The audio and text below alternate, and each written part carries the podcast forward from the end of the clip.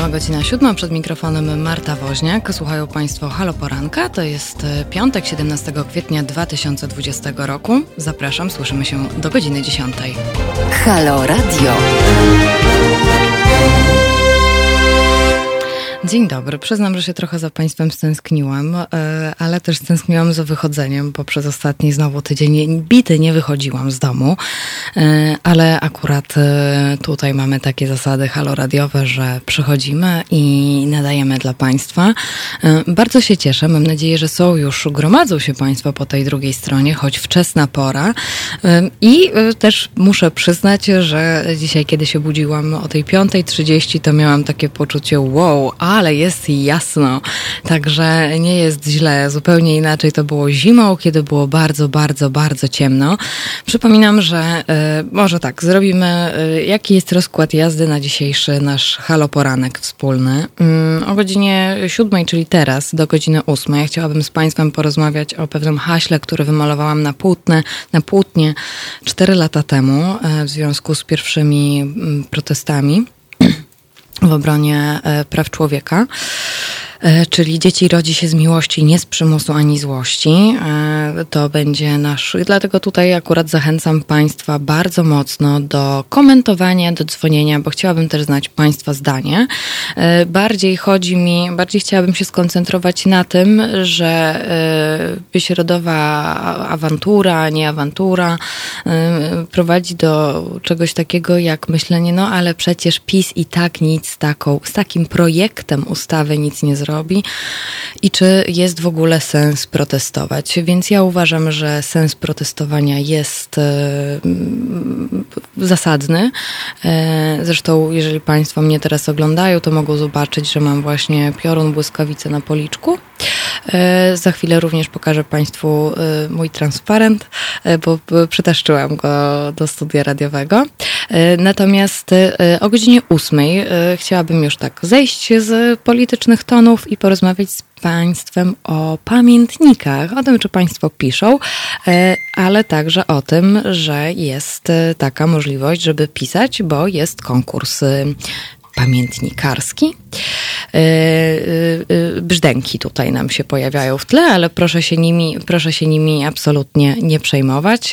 O godzinie dziewiątej z kolei bardzo chciałabym z Państwem porozmawiać o tym, jak wygląda sytuacja różnych grup społecznych podczas kwarantanny, ale najbardziej chciałabym się skoncentrować na osobach ze specjalnymi potrzebami lub można również mówić o osobach z niepełnosprawnościami.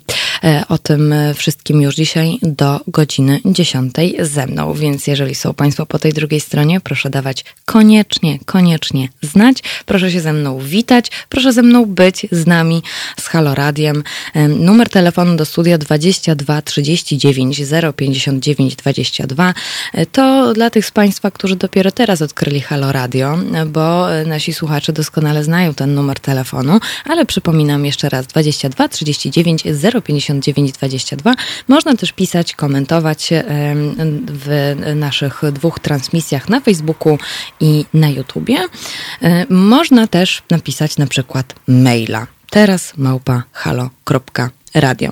E, więc to tak tytułem wstępu.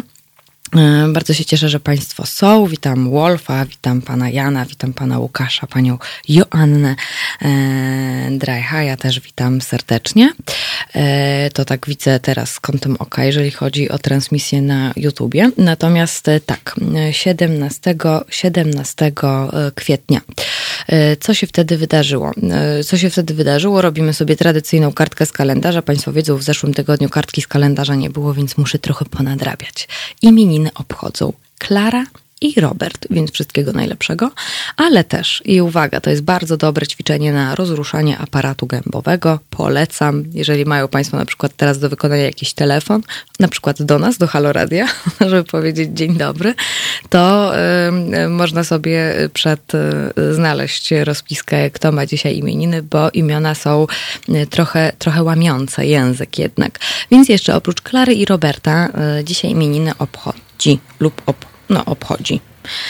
Anicet, Aniceta, Eliasz, Innocenty, Izydor, Izydora, Jakub, Józef, Katarzyna, Paweł, Radociech, Robert, Roberta e, Salvator Stefan Teodora. Radociech, jakie piękne imię, jakie piękne imię. E, radosne, radosne, radociech, radociech. Od czego ten ciech? Ja nie wiem, ale jeżeli mają Państwo jakiś pomysł, skąd ten ciech w Radociechu, e, proszę dawać koniecznie znać. O, Pan Łukasz się cieszy, że kartka z kalendarza jego ulubiona. Panie Łukaszu, mam nadzieję, że to nie jest jedyna ulubiona rzecz w naszym e, poranku lub w Halo Radiu w ogóle, więc e, chyba musi się Pan poprawić. No i jak to jest zwykle w kartce z kalendarza, proszę Państwa, musi być powiedzonko ludowe. E, tak, będą powiedzonka radość i uciecha, Drajhaj. No tak. nie pomyślałam o tym. Radociech.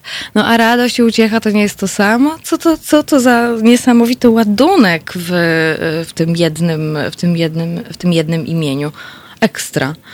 E, może, może znajdziemy jakiegoś radociecha na Facebooku na przykład. Jest, e, jest jakiś cień szansy. Ale tak, powiedzonka ludowe na dzisiaj, 17 kwietnia 2020 roku brzmią następująco. Kwiecień wilgotny obiecuje rok stokrotny. No nie mamy za bardzo wilgotnego kwietnia, niestety, bo susza która zresztą już była w styczniu. Nie wiem, czy Państwo pamiętają, ale już w styczniu odnotowywano suszę. Także e, kwiecień wilgotny to nie, nie, nie, nie, nie, nie w tym roku. Gdy w kwietniu słonko na dworze, nie będzie pustek w komorze. Słonko jest, yy, przyznam, nie wiem jak u Państwa akurat ze słonkiem, ale w Warszawie świeci bardzo ładnie się poranek zapowiada i cały dzień. Dzisiaj obchodzimy jeszcze Światowy Dzień Chorych na Hemofilię. Światowy Dzień Kostki Rubika. Ciekawe, czy są jacyś zapaleńcy tam po tej drugiej stronie. E, I Międzynarodowy Dzień Paskudy. A co to oznacza, też nie mam zielonego pojęcia, e, którze mógłby taką paskudą być. Jeżeli chodzi o e, inne opcje kartki z kalendarza, to jak tak sobie przeglądałam Wikipedię, no bo co to ja mogę sobie przeglądać, to szczerze powiedziawszy nic nie wzbudziło we mnie jakiegoś takiego nie wiadomo czego, chociaż dla fanów UFO w 1897 roku była w Aurorze w Teksasie rzekoma katastrofa. Co my tutaj jeszcze takiego, co my tutaj jeszcze takiego mamy? E, rozwiązano kominform. No tak, e, no tak, zawsze, zawsze jakieś takie e, tego typu historie się pojawiają. Co my tutaj jeszcze mamy? Nie ma chyba, nie ma chyba sensu przeglądać. Na zegarach już jest 7.10. Zaraz będziemy sobie rozmawiać o tym, co się działo w tym tygodniu i o protestach kobiet, o strajku kobiet, który był dość nietypowym strajkiem, dlatego że był to protest e, internetowo-domowy. Nie wiem, czy Państwo protestowali, czy nie. Jeżeli tak, proszę dawać koniecznie znać. Przypominam cały czas numer telefonu do studia. Jeżeli chcą się Państwo podzielić jakąś myślą, to koniecznie, to koniecznie. Numer 22 e, kierunkowy do Warszawy 39 059 22. Donoszą Państwo również, że e, u Państwa również, również świeci słońce, w Bytomiu słonko, w Ursusie też ładnie się zapowiada, to e, ja się bardzo cieszę i teraz, będą trochę, teraz będzie trochę trudny temat, ale mam nadzieję, że Państwo się koniecznie dołączą. Słyszymy się już za chwilę po e, Marwinie Gaju. Halo Radio. Gadamy i trochę gramy.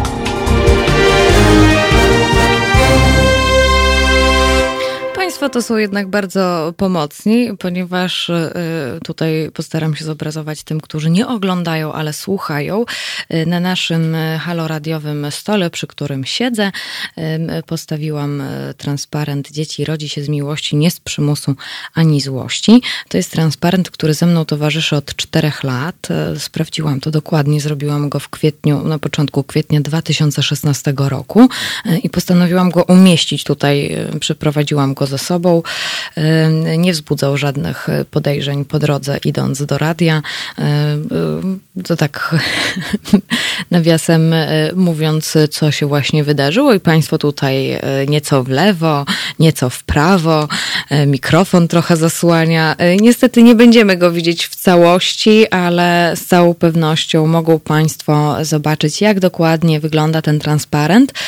Mm, na naszej stronie facebookowej Halo Radia, gdzie jest zapowiedź tej, tego naszego dzisiejszego poranka, bo tam akurat e, występuje, jestem ja, jest moja biblioteczka i jest mój transparent. E, także tak to mniej więcej wygląda. Muszę jeszcze, chcę jeszcze Państwa przywitać tutaj z transmisji facebookowej. Witam Panią Annę, Panią Adrianę, Zoltara, Pana Roberta, ale Alradorę, e, Dorotę, Nelly, e, pana Andrzeja, e, pana Jana, pana Wojciecha, który uważa, że Radociech to połączenie Radosława i Wojciecha. Tak to nie, że tam uciecha i radość, tylko radość i Wojciech. A Radosława i Wojciecha. Aha, no to też może, to też jest jakieś, jakieś rozwiązanie. E, witam pana Adriana e, i, e, i tutaj jeszcze witam panią Małgorzatę, panią Lucynę, panią Marię, panią Anitę. Witam Państwa serdecznie. Będziemy teraz rozmawiać o tym, co się wydarzyło w tym tygodniu i o proteście domowo-internetowym w malutkim stopniu miejskim, co się wydarzyło. Jeżeli mają Państwo, jeżeli mają Państwo jakieś przemyślenia na ten temat i chcą się Państwo podzielić, to 22 39 059 22 będziemy rozmawiać o tym, o ustawie, o projekcie ustawy antyaborcyjnej mm, do godziny ósmej. Natomiast e, tak, żeby wyjaśnić tym, którzy na przykład nie orientują się, co się dzieje, no to powiem tak, jest sobie projekt e, ustawy, e, który sobie przygotowała pani Kaja Godek z Fundacji Życie i Rodzina. No i ona stoi za projektem, w którym mówi wprost, że mamy prosty wybór. Jesteś albo za zabijaniem, czy jesteś przeciwko zabijaniu. I to są takie bardzo proste, mocne hasła, e, bo tutaj jej propozycja e, zakaza, e, zakłada wprowadzenie zakazu przerywania ciąży w przypadku ciężkiego i nieodwracalnego uszkodzenia płodu albo nieuleczalnej choroby. Oczywiście dzieci muszą się również rodzić z gwałtów. E, no i, e, no i to jest, e, no i to jest, to jest po prostu strasznie przykre, że po czterech latach znowu muszę wyciągać transparent i znowu muszę się nad tym zastanawiać. To znaczy, to nie przeszkadza mi to, bo ja będę protestować, bo to jest, to nie jest nic strasznego protestowanie, ale dziwią mnie niektóre osoby, które, mm, które, które w tym tygodniu naprawdę dziwnie reagowały na to, co, co się dzieje bo y, przypomnę Państwu, aha, no i jakby kończąc wątek z samym wnioskiem, y, projektem ustawy, no to ten projekt Zatrzymaj aborcję trafił do Komisji, do Komisji Zdrowia. No i tutaj, no i tutaj nie ma, nie ma co więcej właściwie mówić.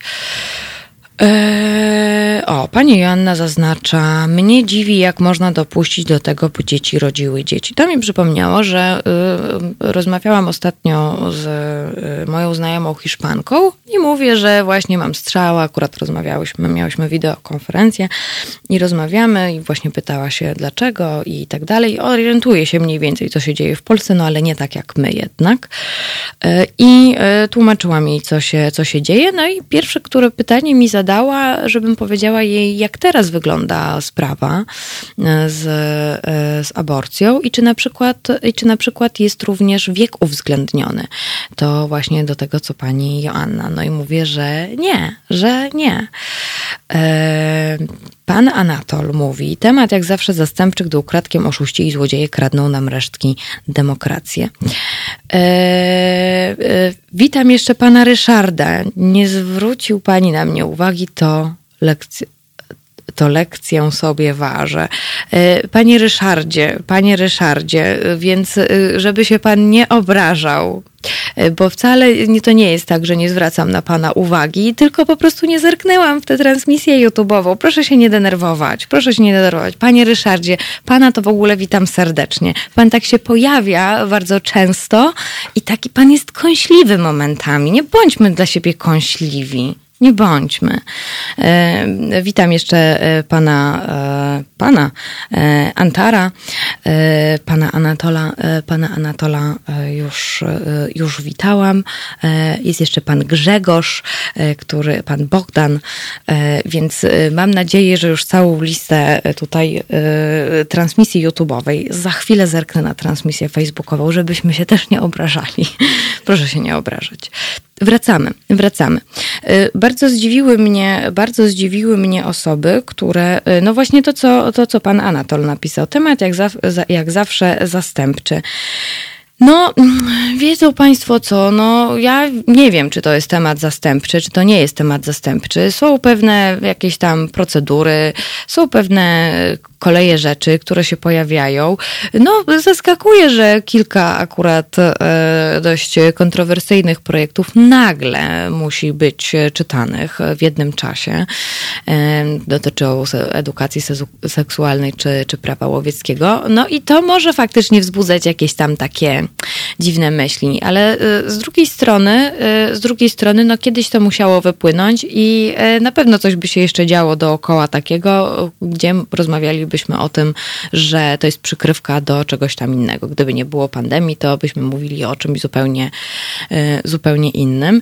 E, I tutaj jeden nawet z naszych e, słuchaczy na naszej haloradiowej grupie, ja sobie tutaj znalazłam jeden z wpisów i pozwolę sobie zacytować nie całość, bo ten post jest dość długi. E, zaczynamy się znowu podniecać wyciągniętym z szuflady projektem o całkowitym zakazie aborcji. Ja bym się jednak zastanowił nad czymś innym. Zastanówmy się, ile już razy tego typu projektu po wznieceniu ogólnopolskiej burzy były chowane z powrotem do szuflady. Powód był, powód był zawsze jeden: odwrócenie uwagi od rąk pod stołem. Tym razem nie jest inaczej. No i tutaj się, tutaj się mówi, co się takiego, co się takiego dzieje, od czego to możemy odwracać uwagę. E, no, później są e, historie, które mówią o tym, które mówią o tym, że, mm, że przecież e, no, takie projekty to zamrażarka i nawet tutaj Bolesław Piecha w imieniu PiS, który składał akurat, skierował projekt Zatrzymaj aborcję do Komisji Zdrowia, skomentował i prywatnie życzę sobie, żeby tym razem komisja nie była słynną sejmową zamrażarką. Zaznaczył składając, składając projekt. No i wiedzą Państwo, ja sobie myślę, ale też chcę wiedzieć, co Państwo sobie myślą, bo dla mnie to jest tak. To nie ma znaczenia, czy to, trochę pewnie ma, no ale umówmy się, że nie ma. Nie ma znaczenia, czy to ma być przykrywka, czy to nie ma być przykrywka. Y, temat jest i temat będzie wracać jak bumerang do momentu, kiedy ktoś mądry, mądrze zarządzający nie rozwiąże pewnego rodzaju problemów, a z y, ustawą antyaborcyjną wiąże się nie tylko, y, nie tylko sama ta ustawa, ale też edukacja seksualna, służba zdrowia, edukacja w ogóle. Więc jest dużo innych komponentów i dużo innych rzeczy, które pociągają te sznureczki do ustawy antyaborcyjnej. Więc ona się będzie pojawiać, tak mam takie wrażenie, właśnie jak, jak bumerang. E, nikt na przykład nie zastanawia się e, właśnie nad pomocą, pomocą dla e, rodzicom e, dzieci niepełnosprawnych. Nie ma w ogóle czegoś takiego. E, jest, e, w jakim stopniu jest, ale to, są, to jest po prostu, no bardzo, bardzo, bardzo jest to przykre. Jest, chciałam Państwu, chciałam Państwu przeczytać, chciałam Państwu zaczytać, przeczytać jeden z, mm, jedną z wiadomości, które, które znalazłam gdzieś, gdzieś właśnie na Facebooku czy na Instagramie i uważam, że on jest bardzo, bardzo mm, fajny jest o tyle, że pokazuje, dlaczego ta ustawa jest szkodliwa. Zaraz powiem, dlaczego y, protestuję. Ale tak. Mm, Osiem miesięcy temu napisała do mnie spanikowana kuzynka. Dowiedziała się, że jest w ciąży. Nie chciała być. Udzieliłam jej informacji na temat aborcji farmakologicznej. Wyjaśniłam co, jak i gdzie. W ciągu 10 minut miała ogarnięte tabletki poronne. Panika opadła. Tydzień później zdecydowała się na kontynuowanie ciąży. Rodzi w maju a jednocześnie wspiera walkę o dostęp do aborcji. Cieszę, cieszę, się, że miała wybór, że sama podjęła decyzję, której mam nadzieję nigdy nie będzie musiała żałować. Chciałabym, żeby każda kobieta mogła taką decyzję podjąć, tak jak i decyzję o przerwaniu ciąży. Yy, Proszę Państwa, y, to też jest dość zabawne, że dużo osób myśli, że y, jak będziemy mieli sobie ustawę antyaborcyjną, to tej aborcji y, nie będzie. No, aborcja była, jest i będzie, tylko po prostu chodzi o to, żeby jeżeli ktoś się decyduje na taki krok, żeby mieć możliwość, żeby mieć wybór i żeby to było bezpiecznie, a nie uciekać do jakiegoś takiego kombinatorstwa, gdzie my Polacy to jesteśmy chyba jednak, przepraszam za, te, za, za ten stereotyp, ale jesteśmy mistrzami w kombinowaniu, jak tu wszystko obejść więc y, no siłą rzeczy i tak będziemy jeździć do Czech czy do Niemiec po to, żeby, żeby tej aborcji y, dokonać. Druga rzecz, druga rzecz jest taka, że to jest jednak e, godzenie w prawa człowieka, zmuszanie e, kogoś do, e, do porodu, do porodu właśnie dziecka z gwałtu, bo mówimy o tych, o tych ciężkich przypadkach dziecka z gwałtu, czy o, o dziecka, które, które ma wady, że sobie po prostu wiemy, że nie poradzimy jako, jako rodzice, że to będzie dla nas po prostu bardzo, bardzo ciężkie. I mam takie przemyślenie, że jeżeli pokazujemy swój protest, i naprawdę bez względu na wszystko, czy to jest, czy to jest temat zastępczy, czy to nie jest temat zastępczy. Proszę sobie teraz wyobrazić, bo ja się cały czas nad tym zastanawiam. Proszę sobie wyobrazić sytuację, w której no, jest sobie pani Kaja Godek, to w ogóle nie wzbudza kontrowersji i wszyscy sobie myślą, tak jak wszyscy mi mówili, naprawdę, to jest niesamowite. Wszyscy mi mówią, nie no daj spokój, przecież to jest projekt ustawy, nic się takiego nie wydarzy. Co ty, PiS by sobie w ogóle na to nie pozwolił teraz i tak dalej. Pamiętają państwo, ile razy myśleliśmy, ile sobie PiS na różne rzeczy y, nie mógłby pozwolić, a później y, robimy hashtagi, jak tak można? To jest pierwsza rzecz. Druga rzecz, y, czy to jest temat zastępczy, czy to nie jest temat zastępczy, to właśnie, proszę sobie wyobrazić taką sytuację.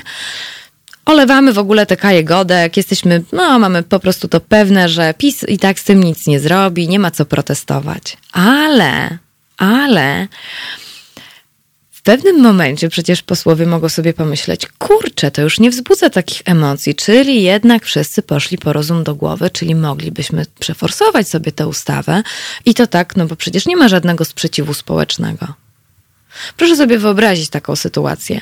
Dlatego będę protestować, ponieważ y, może to nie jest dobra analogia, ale to jest jedyna, o której pomyślałam. E, może to nie jest dobra analogia, ale jeszcze na przykład 20 lat temu było bardzo mało spraw o, e, w związku z ochroną e, praw zwierząt. Było bardzo mało historii, bardzo mało pozwów a propos osób, dotyczące osób, które, które krzywdzą, zabijają zwierzęta.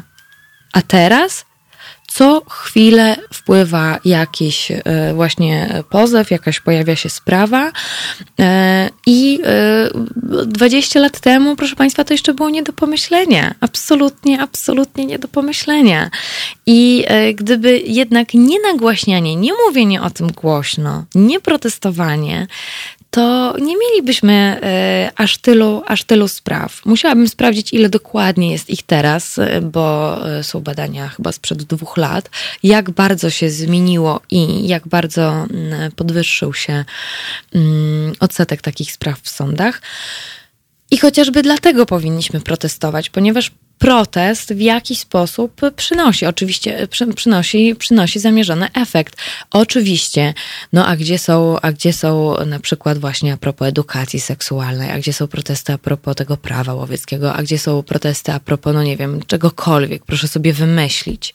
Oczywiście możemy protestować, protestować i protestować, ale im nas więcej, tym po prostu lepiej. Im nas więcej i powie, że hej, to nie jest w porządku, no to, e, to jest po prostu znak dla tych, których my wybieramy. Bo jeżeli będzie nas bardzo, bardzo, bardzo dużo, to niestety, ale y, będą tracili grunt pod nogami. Może myślę sobie naiwnie, jeżeli ktoś chce się podzielić swoją, swoim przemyśleniem na ten temat, proszę dawać y, koniecznie znać 22 39 059 22 to jest numer telefonu do studia. Y, można też wysłać maila teraz małpahalo.radio albo można komentować w transmisjach na żywo na Facebooku i na YouTubie. Ja do nich zerkam, bo widzę, że kątem oka, że Państwo piszą i już do Państwa wracam za moment.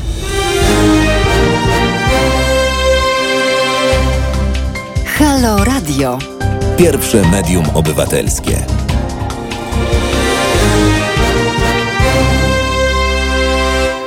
Piszą Państwo, bardzo mnie to cieszy. Mirko Milecz e, napisała. Dziękuję za temat audycji. Uważam, że trzeba walczyć o zmianę przyczyn, których skutkiem jest aborcja, tania i powszechna antykoncepcja, szybkie i surowe kary dla gwałcicieli, pomoc rodzicom dzieci niepełnosprawnych, skuteczne karanie alimenciarzy. Wtedy będzie mniej aborcji. Ale u nas, zamiast zacząć od przyczyn, to chcą karać za skutki. Bardzo, bardzo ważny głos. E, Mirko Milecz. E, pani Joanna z kolei pisze, osoby niepłacące alimentów powinny być e, surowo karane, a nie państwo płaci alimenty zamiast tych osób, VIPy, które chcą zakazać aborcji, pewnie nie mają pod opieki dzieci niepełnosprawnych. Pan Anatol z kolei pisze, oczywiście jest to gwałt na tutaj jest od, odnośnik do komentarza e, Mirko. Oczywiście jest to gwałt na inteligencji i łamanie praw kobiet, ale zawsze pojawia się, gdy leśni dziadkowie szukują nam pod stołem zamordyzm. E, pani Joanna jeszcze dopowiada do tematu zwierząt. Mnie wpienia, dlaczego Polska jest tak zacofana w kwestii pomocy leczenia zwierząt. Mnóstwo wolontariatu. Za to, za to nie wielka pomoc VIP-ów w kwestii na przykład kotów wolno bytujących. My, wolontariusze, niewiele możemy wnieść z własnych kieszeni, aby móc wykastrować koty, te, które pojawiają się na ulicy, czy je wyleczyć. I jeśli kot nie jest e, mega zliczały, e, znaleźć mu domu. E, to są jedne, to są jedne komentarze. I teraz przechodzę do drugich komentarzy. Tutaj e, pan Grzegorz, e, proszę się nie dziwić, e, pani Marto, proszę się nie dziwić, to stan umysłu, wiary w swoje przekonania, a nie wiedzy naukowej i medycznej. A to, że ludzie nie protestują, to kwestia strachu, którego każdy się boi bardziej niż bólu. Nawet ból znany jest do zaakceptowania w określonym zakresie, a strach przekracza te granice. Pani Maria z kolei skomentowała, to jest temat, który wzbudza ogromne emocje, a każdy taki jest skrzętnie wykorzystany wykorzystywany przez rządzących, by używać go dla załatwienia innych spraw, dla przepchnięcia nieakceptowanych ustaw. E, pan Tomasz z kolei skomentował, olewamy Kaję z wyrodek. E, pani Maria, właśnie o to chodzi, o świadomy wybór. Nie można kobiet zmuszać, nikogo do niczego. Nie wolno zmuszać, a tym bardziej w tak ważnej, odpowiedzialnej kwestii sprawy wydania na świat. E, powiem Państwu, powiem Państwu, że ja kiedy kiedy to wybuchało te 4-5 lat temu, to pomyślałam sobie, co ja sama myślę o aborcji. Co ja sama myślę o tym, że ktoś mi, e, ktoś decyduje za mnie, czy urodzę, czy nie urodzę. E, I pomyślałam sobie, że e, dzieci właśnie rodzi się z miłości.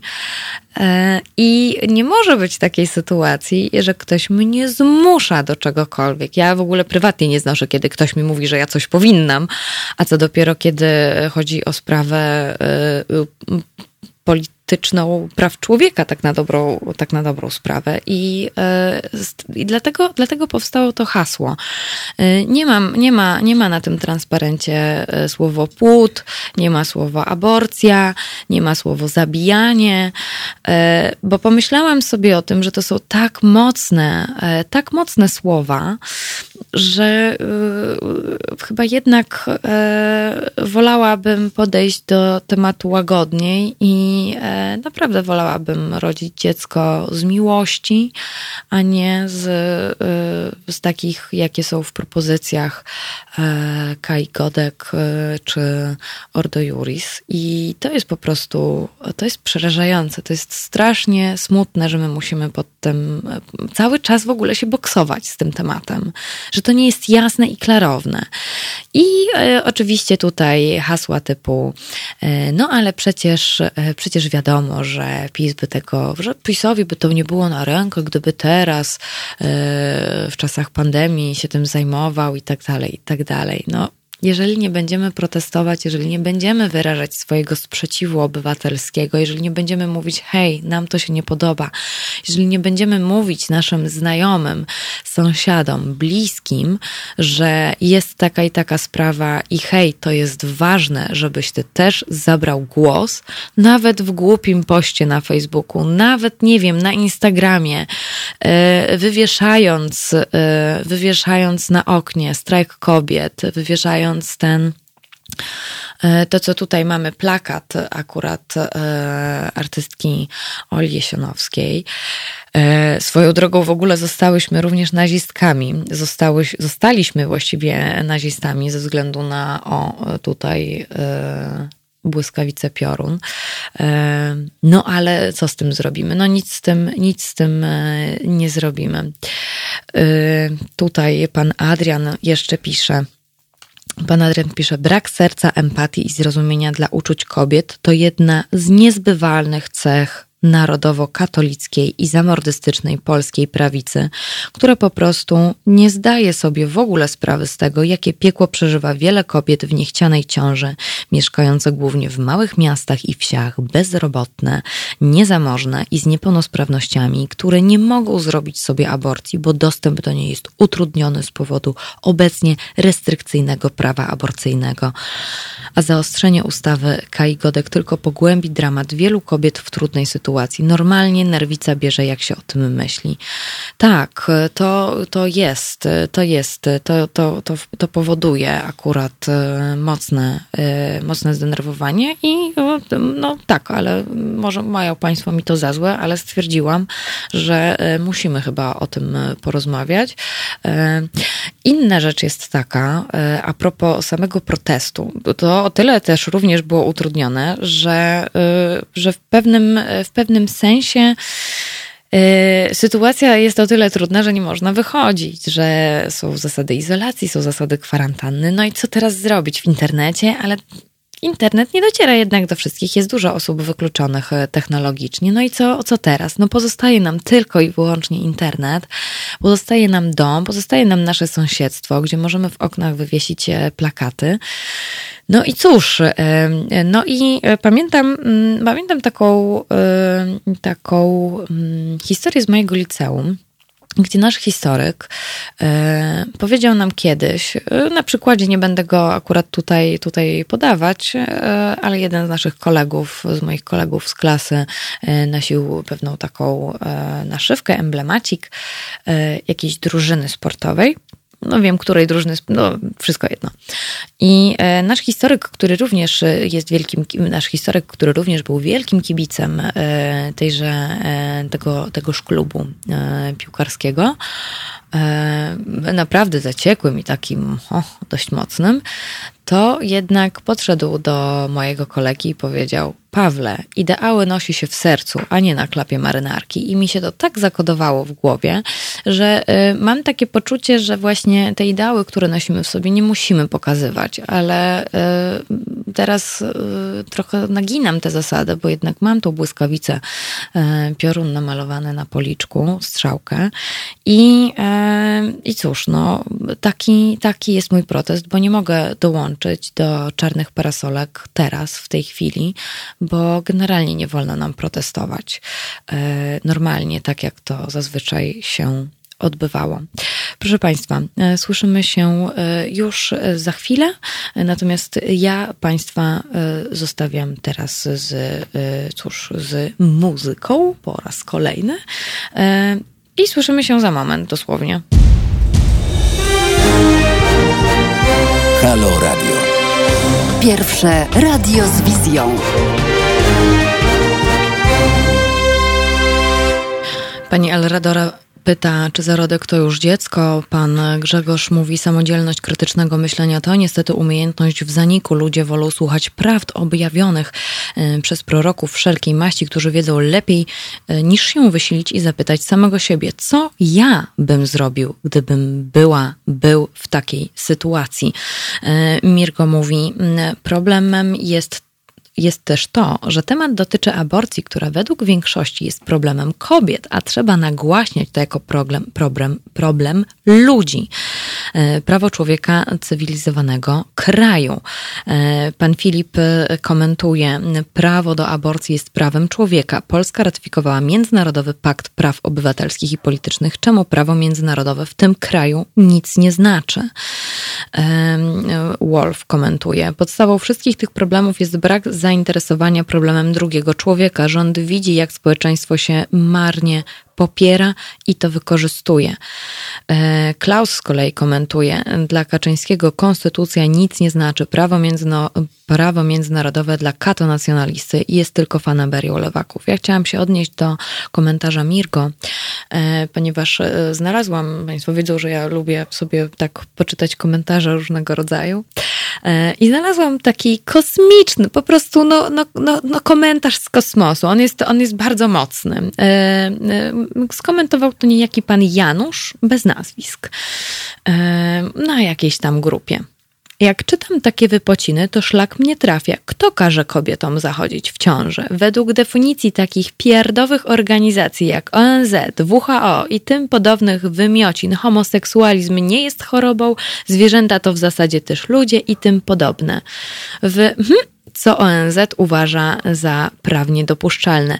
Myślenie kategoriami, że ustawowo można legalizować mordowanie ludzi, nie różni się niczym od eugeniki hitlerowskiej. Według mnie w pierwszej kolejności powinno się abortować aborcjonistki, bo żadnego pożytku z tych kretynek i tak społeczeństwo mieć nie będzie. E, halo policja, proszę przyjechać na Facebooka. E, to jest, e, nie pamiętam już który artykuł, no ale generalnie nie powinny się w ogóle pojawiać takie komentarze. Wiedzą Państwo, myślę sobie jeszcze o czymś takim. I to mnie też bardzo mocno utwierdziło w przekonaniu, i to było inspiracją właściwie do tego, żebyśmy sobie o tym porozmawiali e, dzisiaj.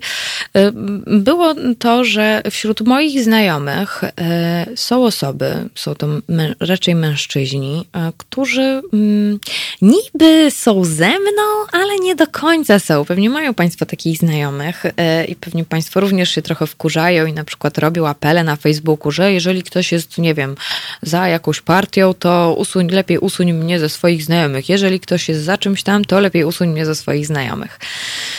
I w takich sytuacjach e, światopoglądowych bardzo mocno możemy poznać drugiego człowieka. E, miałam taką, miałam taką sytuację w tym tygodniu, gdzie mój e, bardzo serdeczny znajomy powiedział, zapytał się mnie, Wiedzą Państwo, tak niby kolega, no nie? Pyta się mnie, no ale przecież wiesz, że to jest projekt ustawy, a nie sama ustawa.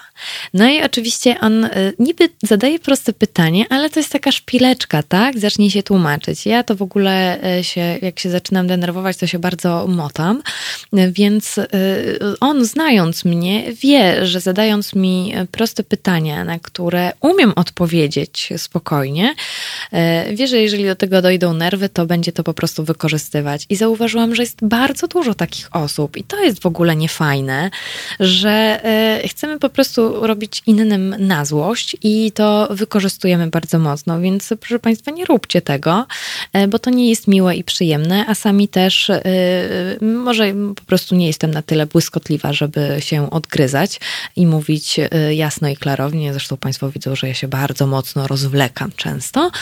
No to, no to, no to, no to jest jest mi po prostu trudno i nie, nie bądźmy, nie bądźmy, e, nie bądźmy po prostu dla siebie złośliwi, tylko po prostu się zastanówmy, co to właściwie oznacza i jak może się czuć po prostu z tym wszystkim druga osoba. E, tutaj, e, Asiu, coś się dzieje. Mamy telefon. Z kim, z kim mam przyjemność? Dzień dobry, Pani Marto. Z tej strony mężczyzna. Dzień, Mariusz. Dzień dobry, panie Mariuszu. Z tej strony Marta. E, Pani Marto, popieram Was w 100% i takie, mm, tacy mężczyźni, o, których pani przed chwilą mówiła, bo no, słyszałem to, jak akurat oglądam na YouTubie. E, nie rozumiem takich e, panów, no ale cóż, no, zdarzają się tacy, któ- którzy są i za, i przeciw. Ja jestem za tym, że każdy człowiek jest wolny i sam decyduje o sobie i o swoim ciele. Zawsze tak myślałem i nigdy tego nie zmienię. Dlatego dopóki A i dopóki Kościół będzie się mieszał w takie sprawy, to u nas w Polsce się nie zmieni nic. A Kościół ma bardzo ogromny wpływ na nasze życie. Na moje nie. Tu mówię od razu, na moje nie. Może dlatego inaczej myślę, chociaż w podstawówce na religię chodziłem jeszcze do tak zwanych katechetycznych i nikt mnie nie zmuszał, tak? No może rodzice, no. No tak, no oni mają jednak wpływ sposób, również tak. na nas. No, no dobrze, skończyłem podstawówkę, to to miałem tam przeżyć, chociaż y, dobrze to wspominam, bo siostry, które prowadziły religię, ale to nie o tym miało być. E, więc mówię, ja was wspieram w 100%, tak zawsze będę was wspierał, a jeżeli jak, jakiś przyjaciel lub kolega lub znajomy do pani mówi, że wcześniej był pani kolegą lub znajomym, a teraz proszę nie wypisać z telefonu, czy nie wiem, bo pani ma inne zapotrzebowanie na życie, to ja, to ja pieprzę takich kolegów i takich znajomych, tru, trudno, musi być moim kolegą. Jeżeli on ma jakieś średniowieczne zapatrywania, też nawet Irlandia o, mm, i co sobie można powiedzieć z tym poradziła, mają lepiej w Irlandii, nawet która była mm, zakręcona raczej w tym kierunku i tam był dopiero wpływ kościoła, tak? Mhm. Panie, Może to coś od pani? y, Panie Mariuszu, bardzo dziękuję za ten głos. Bardzo y, się cieszymy, że Pan nas wspiera. Musimy kończyć akurat ten temat, ale super, że Pan zadzwonił. Bardzo się cieszę. E, Pierwszy raz, e, bo oglądać, ogląda panią, ale dzisiaj już mnie ten temat tak poruszył, że musiałem zatelefonować. Ekstra, super, bardzo się cieszymy. Dziękuję, Proszę telefonować częściej. Dziękuję i tym głosem pana Mariusza już kończymy naszą pierwszą godzinę. Mamy opóźnienia, proszę państwa, bo wybiła właśnie godzina ósma. E, Za chwilę będziemy rozmawiać o pamiętnikach z pandemii. Jeżeli jeszcze państwo chcą jakoś dołączyć do dyskusji, cały czas jesteśmy do państwa dyspozycji 22 39 059 22, teraz małpa halo.radio albo e, transmisja na Facebooku, transmisja na YouTubie, albo mogą państwo też do mnie napisać woźniak małpa halo.radio. Słyszymy się już za moment.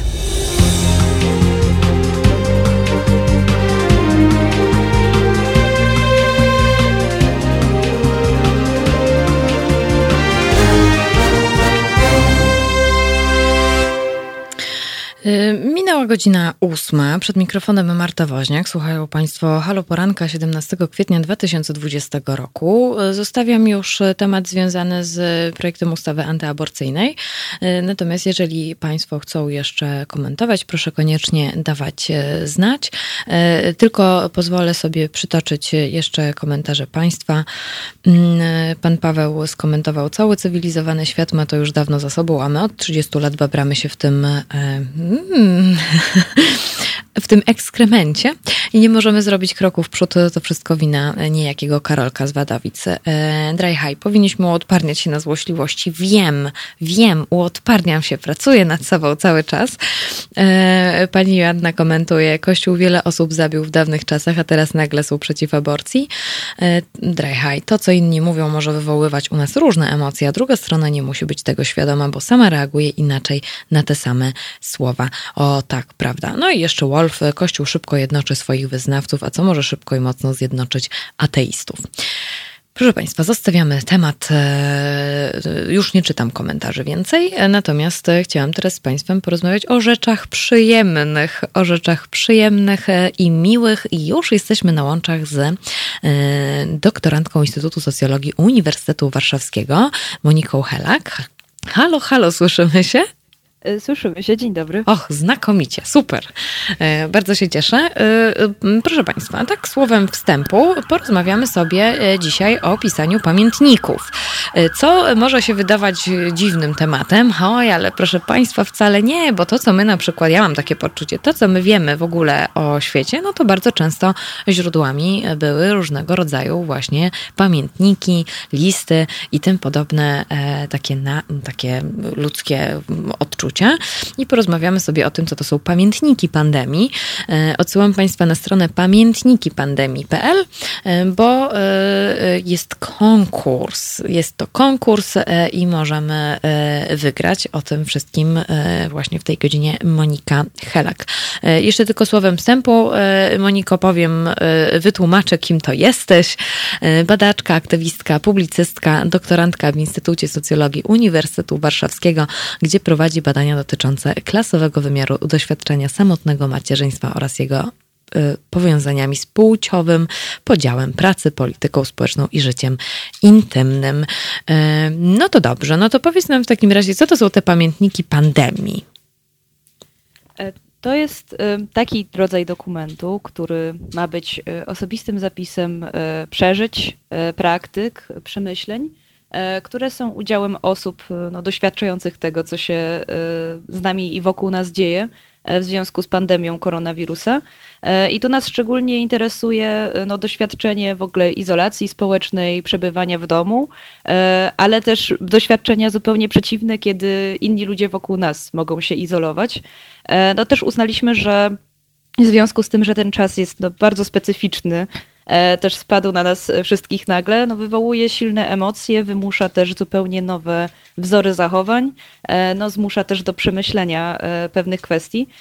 Więc pamiętnik wydaje się w ogóle świetną formą do tego, żeby zapisać te wszystkie kwestie w jednym miejscu i tym samym no, dostarczyć materiału badawczego, który potem będzie dobry dla socjologów, dla kulturoznawców, być może w przyszłości także dla, dla historyków, bo to jest E, też taki materiał, który no, ma już swoje ugruntowanie w metodach nauk społecznych.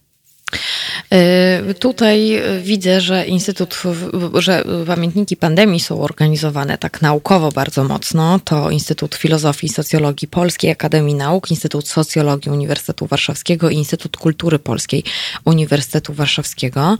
E, no ale to jest jednak konkurs, tak? E, tak, no tutaj organizujemy konkurs, żeby zachęcić jak najwięcej osób do, do udziału. No i też chcemy wyróżnić, powiedzmy, te świadectwa, które są najbardziej wszechstronne, najciekawsze, w taki najbardziej przenikliwy sposób ujmują współczesną rzeczywistość. E, natomiast też jednocześnie chcę podkreślić, że dla nas każdy materiał nadesłany będzie cenny. To znaczy, e, oczywiście wręczymy nagrody i e, wybrane, wybrani autorzy i autorki zostaną opublikowani na łamach pisma Mały Format, który udzielił nam patronatu medialnego, z nami współpracuje. E, ale e, my będziemy też badać cały ten materiał, e, niezależnie od tego, czy będzie nagrodzony, czy nie.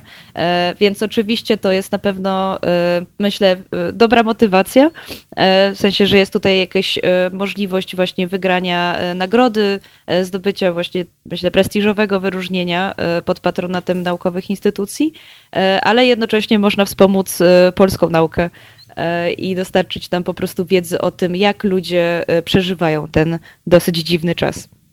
A powiedz mi, o czym ludzie mogą pisać w takim pamiętniku? I to tak, e, to trzeba, nie wiem, to są jakieś formy typu drogi pamiętniczku. No oczywiście są takie, takie skojarzenia, natomiast my tutaj założyliśmy, że nie będziemy narzucać formy, E, to znaczy, chodzi o to oczywiście, żeby to był pamiętnik i to znaczy, że e, musi widać w nim e, upływ czasu i osobiste przeżycia pisane z pierwszej osoby. No ten upływ czasu zakłada mniej więcej prowadzenie w ciągu dwóch tygodni lub dłużej Natomiast nie rozstrzygamy, jak długie mają być to wpisy, jak często mają być prowadzone, chociaż oczywiście jak najczęściej na bieżąco byłoby jak najlepiej, ale tak jak mówię, nie rozstrzygamy tego z góry. Uzależniamy to tak naprawdę od tego, co autorzy i autorki uznają za najlepsze, najbliższe sobie. No też chodzi o to, że to jest no, dokument, który jest zapisem pewnych emocji i w tym sensie powiedzmy takie zbyt ścisłe narzucanie formy mogłoby trochę e, zmanierować autorów, jakoś zafałszować e, wyniki, e, a nam zależy na tym, żeby te zapiski były jak najbardziej szczere, możliwie spontanicznie, e, żeby po prostu odzwierciedlały e, no, bieżący stan ducha, jeśli o, można tak to teraz to będzie trochę trudne, no bo co na przykład w przypadku takich oszustów, którzy na przykład pomyślą sobie, a w sumie mógłbym do takiego mm, pamiętnika dorzucić, nie wiem, swój wpis z Facebooka z takiego i te, takiego dnia, powiedzmy sobie ze stycznia albo z lutego, bo kiedy ogłosiliście konkurs? My ogłosiliśmy konkurs na początku kwietnia. Mm, dokładnie start był 6, no i e, deadline jest na 15 czerwca, więc e, obecne dwa miesiące są właśnie czasem promocji i też no, dla autorów na mm, pisanie. No, jeśli chodzi o kwestię y, powiedzmy no, potencjalnego oszustwa, no to jest oczywiście zawsze y, problem w zbieraniu źródeł w naukach społecznych. E, trochę musimy zakładać, że, że po prostu takie przypadki będą marginalne. E, my też będziemy w miarę możliwości oczywiście sprawdzać, natomiast konkretnie jeśli chodzi o Facebooka, to też ta kwestia się pojawiła w naszych dyskusjach w zespole, e, jak to rozstrzygnąć, bo oczywiście no, dzisiaj ludzie są aktywni w social mediach i to jest naturalne, że, e, że publikują swoje przemyślenia, e, no na przykład właśnie na Facebooku.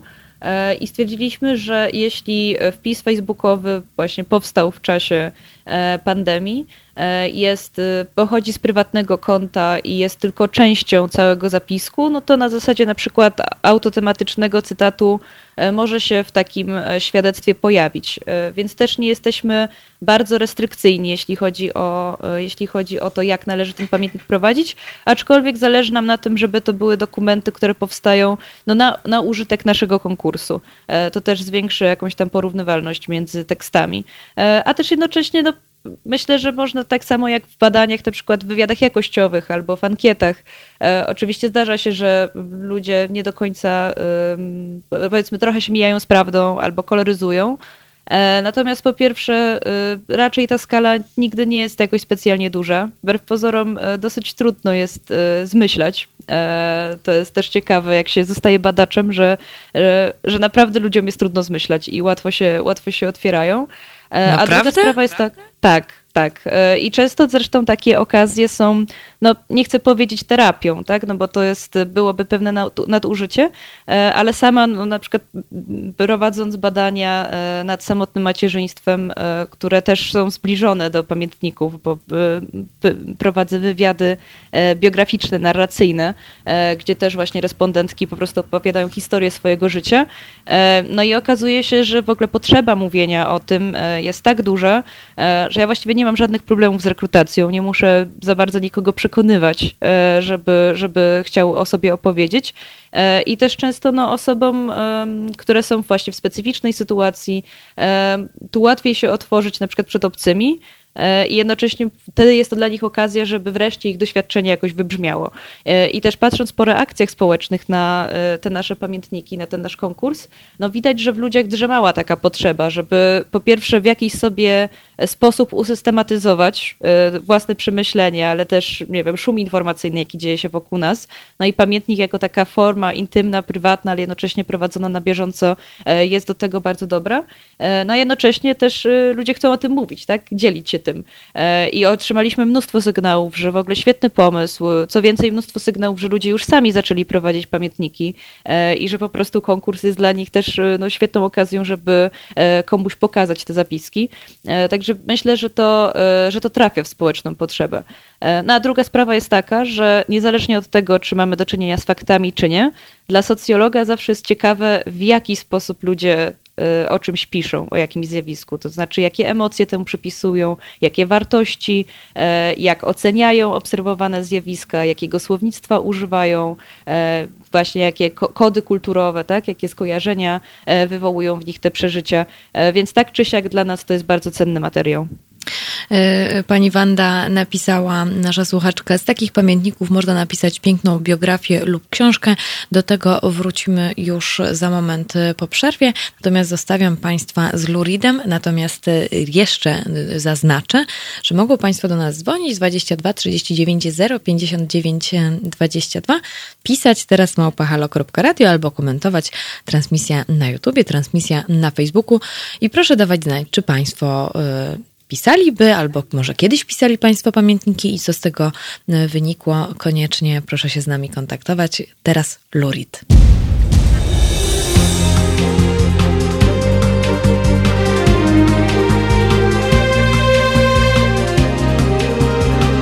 Halo Radio. Alwin pisze, e, teraz pamiętnik, 26 dzień kwarantanny. Na co Joanna odpowiada, niektórzy piszą pamiętniki nie tylko od początku pandemii, na co Alwin, na co Alwin znowu odpowiada, wiem, tak sobie szyderze. Więc to mi przypomniało o rozkładzie jazdy na dzisiejszy dzień, mm, proszę Państwa, czyli o godzinie 13. E, ja jestem z Państwem do godziny 10, o godzinie 13 Marek Czyż, o godzinie 15, e, o godzinie 15 jeszcze raz głos szczerej słowiańskiej szydery właśnie, więc tam sobie będziecie szyderzyć do woli z Wojtkiem Krzyżeniakiem. E, o godzinie 17 mamy, proszę Państwa, nową e, audycję, e, którą poprowadzi Beata Kawka, więc proszę sprawdzić, bo to nasza premiera dzisiaj. O godzinie 19 Kuba Wątła, o godzinie 21 Radosław Górca. Więc taki jest rozkład jazdy na dzisiaj, a ci z Państwa, którzy się też dopiero teraz do nas dołączyli albo teraz się dowiedzieli, że istniejemy, istnieje medium obywatelskie Halo Radio, to przypomnę Państwu, że funkcjonujemy tylko i wyłącznie z Państwa wpłat. E, tutaj cały czas będziemy Państwa odsyłać na naszą stronę halo.radio, www.halo.radio, e, na której mogą Państwo z łatwością znaleźć informacje, jak nas wspierać, e, jak przekazywać datki, jak sobie ustawiać wpłaty. To nam bardzo pomoże w rozwoju i na przykład będziemy mogli sobie rozmawiać o takich rzeczach, jak chociażby w dzisiejszym poranku, ale nie tylko.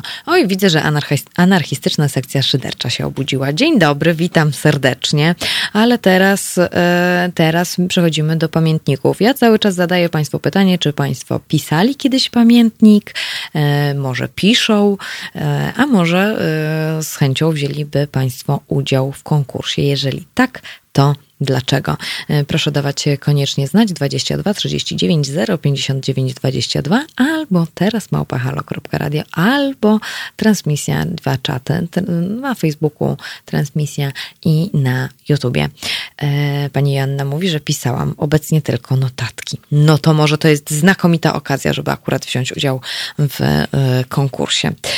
Moniko, powiedz mi, bo to też przypominam Państwu, że dla tych, którzy dopiero się do nas dołączyli, dołączyli. Jesteśmy z Moniką Helak, e, jedną z osób, które e, wymyśliły pamiętniki pandemii.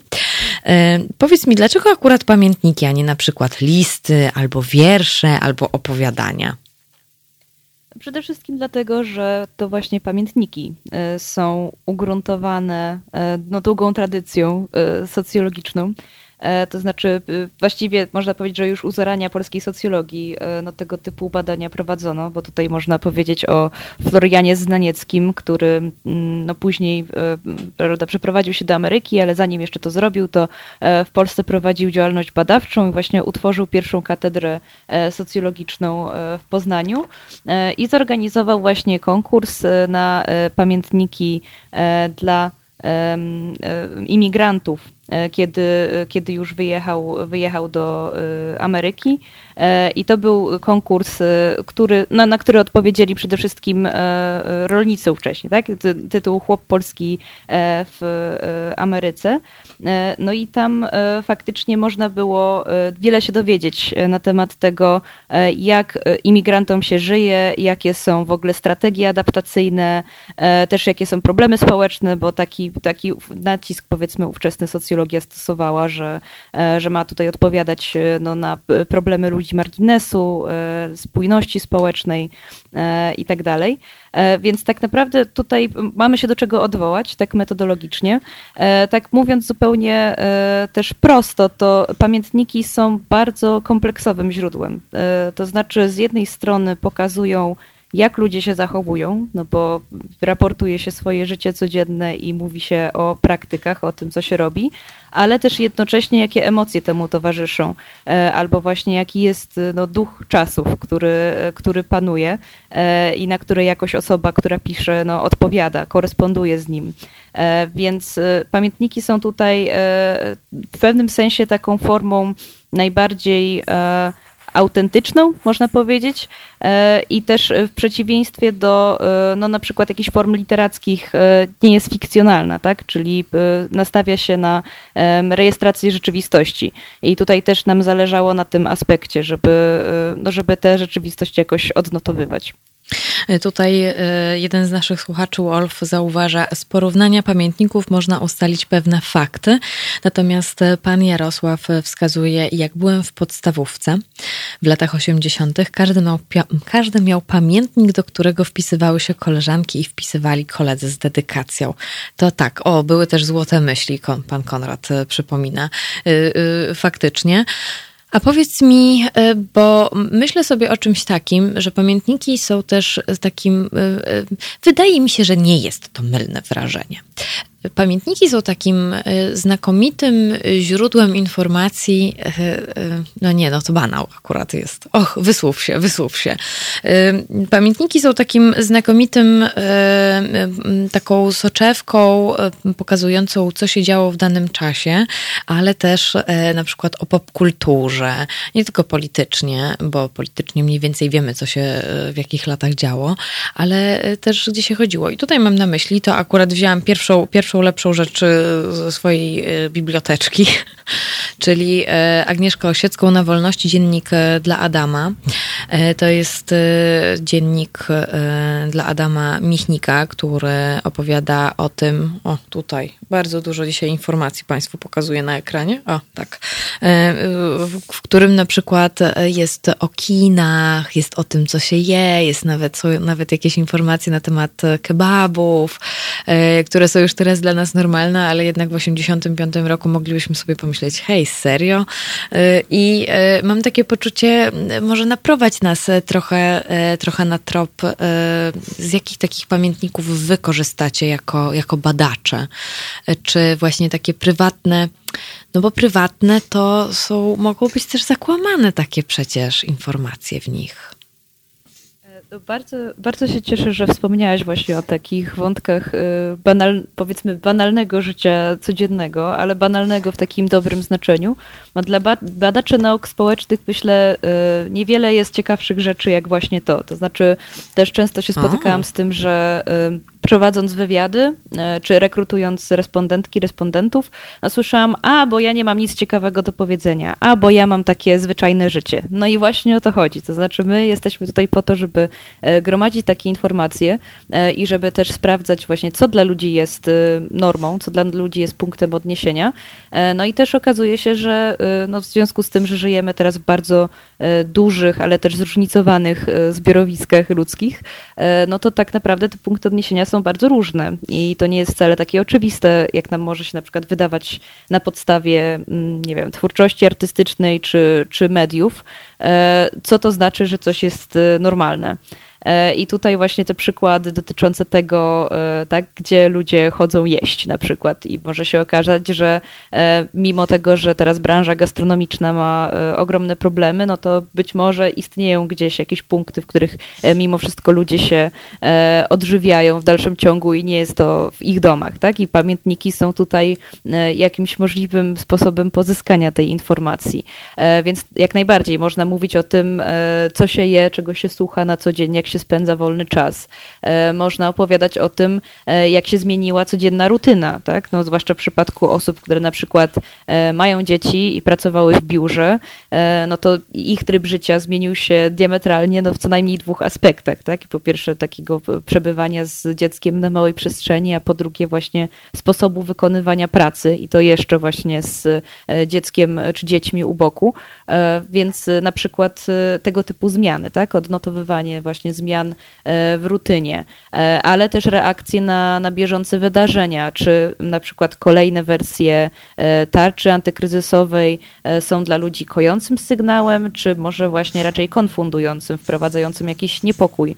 E, zapiski rozmów e, codziennych, e, to właśnie jak przetwarzamy to, jak inni ludzie do nas mówią, co, co do nas dociera, co uznajemy za warte zapisania. Wszystko to będzie dla nas, dla nas bardzo ciekawe. No jednocześnie oczywiście wiele osób z tego, co widzimy też po takich wstępnych zgłoszeniach, no, lubi taką formę mm, przemyśleń, tak? To znaczy mm, odnotowują krótko, że piszą w odniesieniu do jakiegoś wydarzenia konkretnego, czy na przykład odniesieniu do jakiejś e, decyzji. E, tutaj na przykład e, Wielka Brytania, prawda, z tą początkową strategią budowania odporności stadnej, tak, wzbudziła wiele, wiele emocji społecznych. Mhm. I wtedy taka osoba, prawda, siada i, pisze co myśli na ten temat, ale też e, w takim szerszym aspekcie, tak? Znaczy tak naprawdę to wydarzenie jest tylko trochę pretekstem, żeby się e, podzielić jakimś no, wywodem, jaki się prowadzi i to też jest jak najbardziej w porządku. Tak jak wspominałam, zależy nam na tym, żeby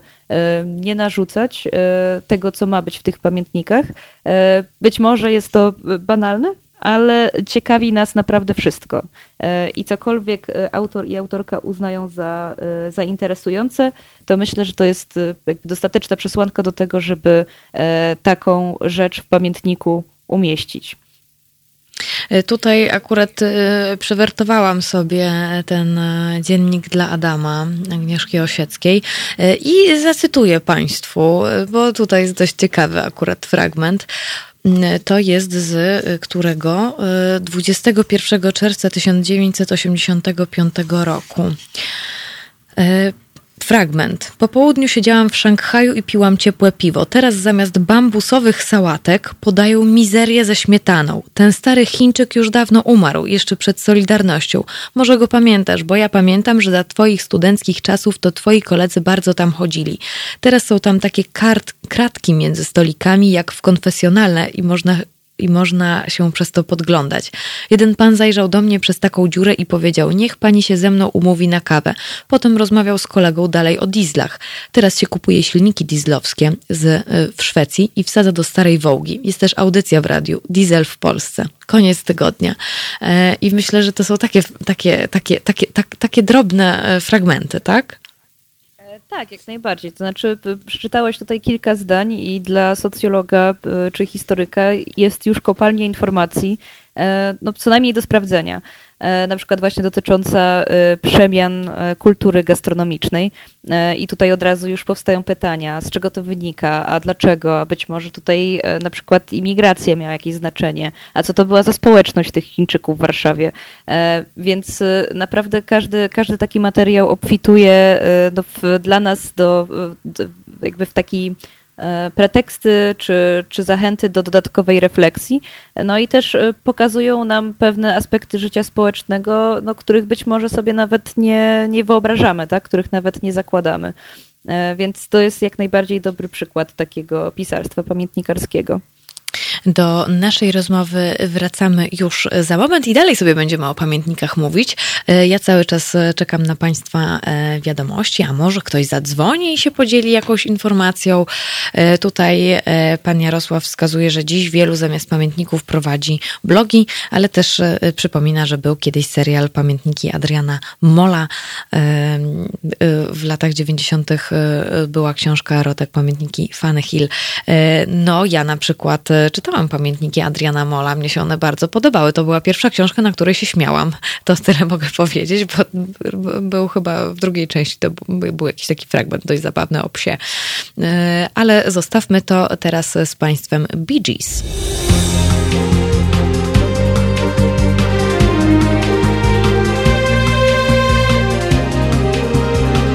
Halo Radio. Na zegarach 8.39 przypominam Państwu, że rozmawiamy z Moniką Helak, doktorantką Instytutu Socjologii Uniwersytetu Warszawskiego, e, działaczką, aktywistką, publicystką, która e, wraz z e, trzema różnymi instytutami jest zaangażowana w projekt Pamiętniki Pandemii. Więcej o pamiętnikach pandemii mogą Państwo znaleźć na stronie internetowej pamiętnikipandemii.pl. Po prostu jest to jasne i oczywiste E, Moniko, chciałabym e, odnieść się do tego, jak właściwie pamiętniki nam trochę ewoluowały, bo tutaj pan e, przed przerwą wspominałam pana Jarosława, który mówi, dziś wielu zamiast pamiętników prowadzi blogi. Czy one też mają taką wartość dla was, dla socjologów, dla badaczy? E, jak najbardziej. W blogosferze się prowadzi e, bardzo dużo e, współczesnych badań. Teraz pewnie trochę mniej, ponieważ do mniej osób niż na przykład jeszcze 5 czy, czy nawet 10 lat temu tego typu formę twórczości prowadzi, ale no to jest jeden z takich, można powiedzieć, dyżurnych materiałów w socjologii, którą prowadzi się w internecie. No też głównie dlatego, że jest po prostu łatwo dostępne, tak? Znaczy ludzie z własnej woli wrzucają wrzucają wpisy, które często są albo bardzo intymne, albo bardzo konkretnie sprofilowane. E, też służą na przykład podniesieniu widoczności jakiejś specyficznej grupy, która jest e, no, źródłem zainteresowania dla badaczy nauk społecznych. Więc jak najbardziej. I zasadniczo to jest bardzo bliskie oryginalnej formy pamiętnika, no bo często blogi się właśnie prowadzi tak jak kiedyś pamiętniki, czyli z jakąś regularnością, jest tam znacznik czasowy, e, prowadzi się e, go jakiś czas, e, więc widać też tam zmiany na przykład w sposobie pisania czy w przedmiocie zainteresowania tych wpisów. Natomiast nam zależy też na tym, żeby to był materiał niepublikowany, jeśli chodzi konkretnie o konkurs Pamiętniki Pandemii. A, to... czyli nie można sobie tak wziąć ze swojego tam, nie wiem, fanpage'a albo coś w tym rodzaju. Tak, tak. E, to właśnie jeśli chodzi o fanpage, to byśmy byli raczej temu e, niechętni. No, głównie z tego względu, że, e, no, że chodzi właśnie o taki materiał osobisty i w momencie, kiedy pisze się coś dla siebie, to jest mimo wszystko mniej kreacji, mniej cyzelowania. Natomiast jeśli ktoś uważa, że no, napisał jakiś kawałek na swojego bloga, E, czy na swoim właśnie e, koncie facebookowym, e, który jest no, warty wykorzystania, czy zacytowania, no to też zachęcam do kontaktu z nami, w razie czego też takie szczególne przypadki dyskutujemy i, i rozstrzygamy, w jakiej formie można by pogodzić e, tak, te potrzeby, żeby, żeby to też było uczciwe wobec innych uczestników e, konkursu. Ale oczywiście też e, wiadomo, że tutaj internet wprowadza dużo, dużo zamieszania, no bo no, zmienił po prostu nasze sposoby komunikacji i, i w związku z tym też na przykład właśnie prowadzenie pamiętników e, no, też oznacza, że wiele rzeczy, dużo więcej rzeczy się publikuje niż kiedyś. E, to jest dużo bardziej oczywiste. Jesteśmy jakby dużo bardziej odsłonięci przed tymi ludźmi e, niż na przykład były jeszcze dwa pokolenia wcześniej. Hmm. A powiedz w takim wypadku, no dobra, no to sobie wymyśliłam, że będę pisać pamiętnik e, i na przykład 17 kwietnia 2020 roku, piątek, poprowadziłam audycję o pamiętnikach pandemii, dołączam się do konkursu, e, kupiłam sobie to, tamto, siamto i owamto, z paczkomatu wzięłam to, tamto i tak dalej, i tak dalej. Powiedz, e, co dalej? Napiszę ten pamiętnik, napiszę pamiętnik i co dalej się z nim dzieje? E, procedura wygląda tak, że po tym jak już e, ileś wpisów powstanie i, i e, no, to też zależy w sumie od momentu, kiedy autor czy autorka będzie chciał zakończyć pisanie, bo niektórzy już się zgłosili z tekstami, natomiast no, ostateczny termin jest 15 czerwca, więc do tego czasu można ten pamiętnik spokojnie prowadzić. Jak już się złoży całość tekstu, to warto wejść wtedy na naszą stronę, no i taki pamiętnik trzeba zgłosić przez e, formularz zgłoszeniowy, e, na którym też pytamy o takie podstawowe dane społeczno-demograficzne. E, robimy, one są anonimowe, natomiast jednocześnie potrzebne w dużej mierze dlatego, że dostarczają nam dodatkowych informacji do, do analizy, na przykład do sprawdzenia, czy pewien typ pisania jest jakoś zależny od wieku albo od A. sytuacji zawodowej. Więc jeśli ten korpus tekstów będzie dostatecznie duży, no to nawet będziemy w stanie przeprowadzić jakieś proste analizy statystyczne, ale to oczywiście zależy od tego, ile tych, ile tych pamiętników wpłynie. E, no i w, my będziemy potem czytać wszystkie te pamiętniki. E, co tutaj myślę jest warte podkreślenia, to fakt, że przyjmujemy pamiętniki nie tylko w języku polskim, ale także angielskim, francuskim, ukraińskim i białoruskim. E, więc też czeka nas pewnie duża praca związana z tłumaczeniem, bo chcemy, żeby ten korpus tekstów był no, uwspólniony i, i podlegał jednakowej analizie, żebyśmy wszyscy mogli, wszyscy mogli go przeczytać. No i w, potem będziemy wybierać e, najpierw 30 najlepszych prac, e, a później te, które dostaną nagrody. E, równolegle na tym zbiorze będzie też pracować redakcja małego formatu i wybierać mhm. teksty, które by chcieli opublikować w całości bądź w fragmentach. To już jest decyzja, decyzja redakcji. E, no i docelowo e, tutaj jeszcze nie mamy ostatecznej decyzji, co, e, co będziemy robić z tym materiałem na sam koniec, no po tym jak już wręczymy nagrody, bo to oczywiście pewnie też najbardziej interesuje, interesuje uczestników. Natomiast my chcemy prowadzić na nich badania. E, no i docelowo e, dobrze by było e, mieć właśnie jak najwięcej tych wpisów, żeby no, móc właśnie prowadzić bardziej pogłębione te analizy na różne tematy. Tutaj na tym etapie trudno rozstrzygnąć naprawdę, bo, no bo pytanie tak naprawdę o czym ludzie będą pisać, co ich będzie najbardziej interesowało. Czy ich życie intymne, czy na przykład komentowanie życia politycznego. Tutaj, tutaj o wielu kwestiach będzie rozstrzygał, rozstrzygała po prostu zawartość tego materiału e, ale na pewno e, każdy z nas, z naszego pięcioosobowego zespołu jest zainteresowany no, działalnością badawczą, e, więc bardzo możliwe, że będziemy pisać artykuły, książki na tej podstawie, ale też jest możliwe, że same te pamiętniki jako zestaw źródeł wydamy w formie książkowej. Natomiast to, tutaj nie chciałabym się zagłębiać w to zbyt mocno, dlatego że to są jeszcze decyzje, których nie podjęliśmy ostatecznie. E, na razie skupiliśmy się na tym, żeby ten konkurs ogłosić, żeby zbierać materiał. E, no i myślę, że większa jasność będzie, jak już go przeczytamy. E, a swoją drogą to też pewnie będzie ciekawa okazja, żeby takimi wstępnymi wnioskami czy wrażeniami z lektury też się z Państwem podzielić.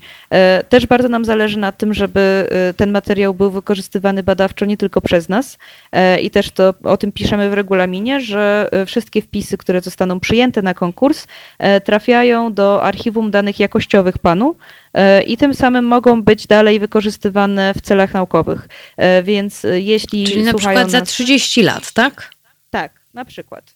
Albo nawet za pięć, ale przez inną ekipę badawczą. Ale mhm. w każdym razie każdy, kto będzie zainteresowany i będzie chciał właśnie dokonać jakiejś analizy specjalistycznej tego zebranego materiału, to my jak najbardziej jesteśmy za, bo też no, bliskie są nam idee takiej nauki otwartej w Open Access, ale oczywiście robimy to wszystko z poszanowaniem anonimowości. Tu też chciałabym bardzo podkreślić, że e, tutaj e, wszystkie dane, które zbieramy są zabezpieczone. Dane osobowe, które zbieramy są tylko i wyłącznie na potrzeby przeprowadzenia konkursu, natomiast same wpisy będą anonimizowane i tylko w takiej formie udostępniane w tym repozytorium. Właśnie się tak zastanawiałam. Natomiast a propos, a propos tego, bo, bo rozumiem, podpisujemy się normalnie swoim imieniem i nazwiskiem, ale to jest do waszej, e, do waszej tylko i wyłącznie wiadomości, czy tak? E, tak, tak. No głównie tak naprawdę nam to służy do tego, żeby móc e, się skontaktować z autorem bądź autorką tekstu i, i ewentualnie w razie no, wręczenia nagrody dowiedzieć, komu ją wręczamy. E, natomiast to jest jedyny cel, bo badawczo te dane dla nas e, nie mają, te dane osobowe, tak, to nie mają dla nas znaczenia. Większe znaczenie mają dla nas e, no, ta metryczka, którą się wypełnia przy formularzu zgłoszeniowym. A nie obawiacie się, to już będzie ostatnie moje pytanie, a nie obawiacie się czegoś takiego, że na przykład tylko odpowiedzą ludzie z Warszawy albo tylko z miejscowości powyżej tam iluś set tysięcy mieszkańców, że na przykład nie dotrze to do wszystkich. E, to ja bym się czegoś takiego obawiała chyba. Tak, to, i to jest świetne pytanie i to jak najbardziej jest e, nasza obawa.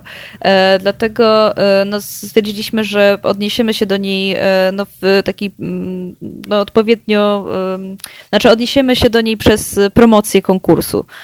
I tutaj skupiamy się w dużej mierze na mediach lokalnych, to głównie w social mediach, ale piszemy do na przykład tygodników lokalnych, czy na przykład jakichś inicjatyw kulturalnych, które mają swoje kanały promocyjne promocyjne e, właśnie bliżej, e, bliżej regionów, które są no, daleko od Warszawy, a jednocześnie, które mogą być dla nas ciekawe. E, no też planujemy przez media, które mają różnych odbiorców, na przykład chcemy dotrzeć w jakiś sposób do, do osób starszych i tutaj no, Facebook ma ograniczone możliwości, no też ze względu na to, że po prostu polscy seniorzy no, nie, nie są aż tak mocno obecni w sieci, żeby, żeby to do nich dotarło tą drogą, więc staramy się różnicować kanały promocyjne przede wszystkim. E, no i też zachęcamy wszystkie osoby, które usłyszą o konkursie, nawet jeśli nie chcą e, uczestniczyć, i to też jest e, nasz apel do, do słuchaczy i słuchaczek Halo Radia, E, że nawet jeśli nie chcą Państwo uczestniczyć w konkursie, to na pewno mają Państwo babcie, dziadków, sąsiada, e, być może kuzyna, który na przykład pracuje fizycznie, robi faktycznie coś innego niż, niż Państwo. E, I takie, takie kanały dotarcia też są jak najbardziej dla nas bardzo cenne. No i będziemy też na bieżąco sprawdzać. To znaczy, z racji tego, że mamy tę metryczkę, to możemy w taki sposób zautomatyzowany patrzeć, skąd mamy najwięcej zgłoszeń czy na przykład najwięcej się zgłasza, nie wiem, osób po 40 roku życia.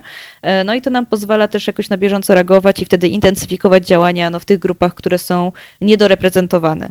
Natomiast oczywiście e, nikogo do pisania nie zmusimy, więc ostatecznie e, no, będziemy mieć taki, mm, taki zbiór autorów, no, którzy się po prostu będą chcieli zgłosić. Natomiast samo w sobie to też może być jakąś informacją badawczą, tak? To znaczy pokazuje na przykład, które grupy mają w ogóle potrzebę e, pisania, A, no mają tak. potrzebę publikowania. E, I możemy właśnie starać się zanalizować, dlaczego. Dlaczego akurat te osoby się odezwały, a e, inne zupełnie nie. Super. Ojej, Moniko, bardzo, bardzo, bardzo Ci dziękuję.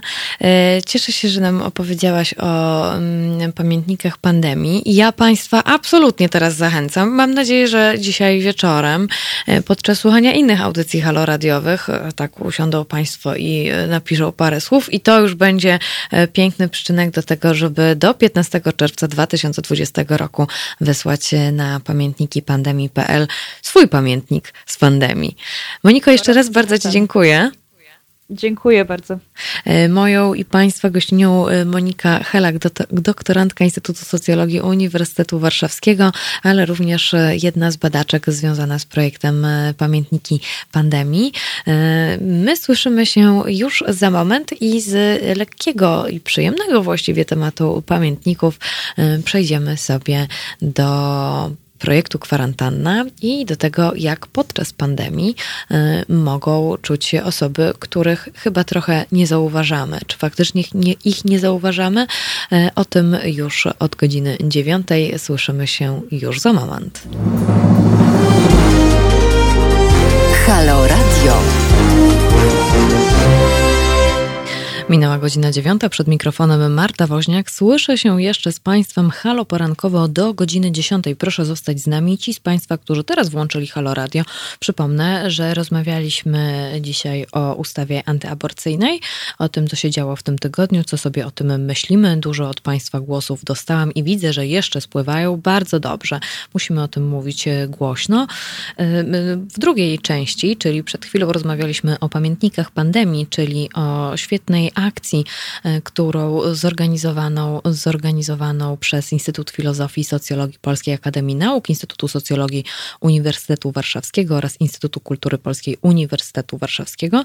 E, więc zachęcam Państwa do pisania pamiętników, bo to będzie e, świetna, świetna okazja, nie tylko do tego, żeby zobaczyć, czy mamy, możemy, będzie to świetna okazja do tego, żeby podzielić się swoimi przemyśleniami, ale także jak wygląda wygląda teraz nasza rzeczywistość. Później będzie to oczywiście wykorzystywane, natomiast teraz już przechodzimy do naszego trzeciego tematu, który mocno mnie zainteresował, a mianowicie o projekcie Kwarantanna, w którym artyści opowiadają o tym, jak się czują podczas pandemii, ale doszedł również e, głos do tego artystów e, o specjalnych potrzebach e, lub możemy również powiedzieć z niepełnosprawnościami.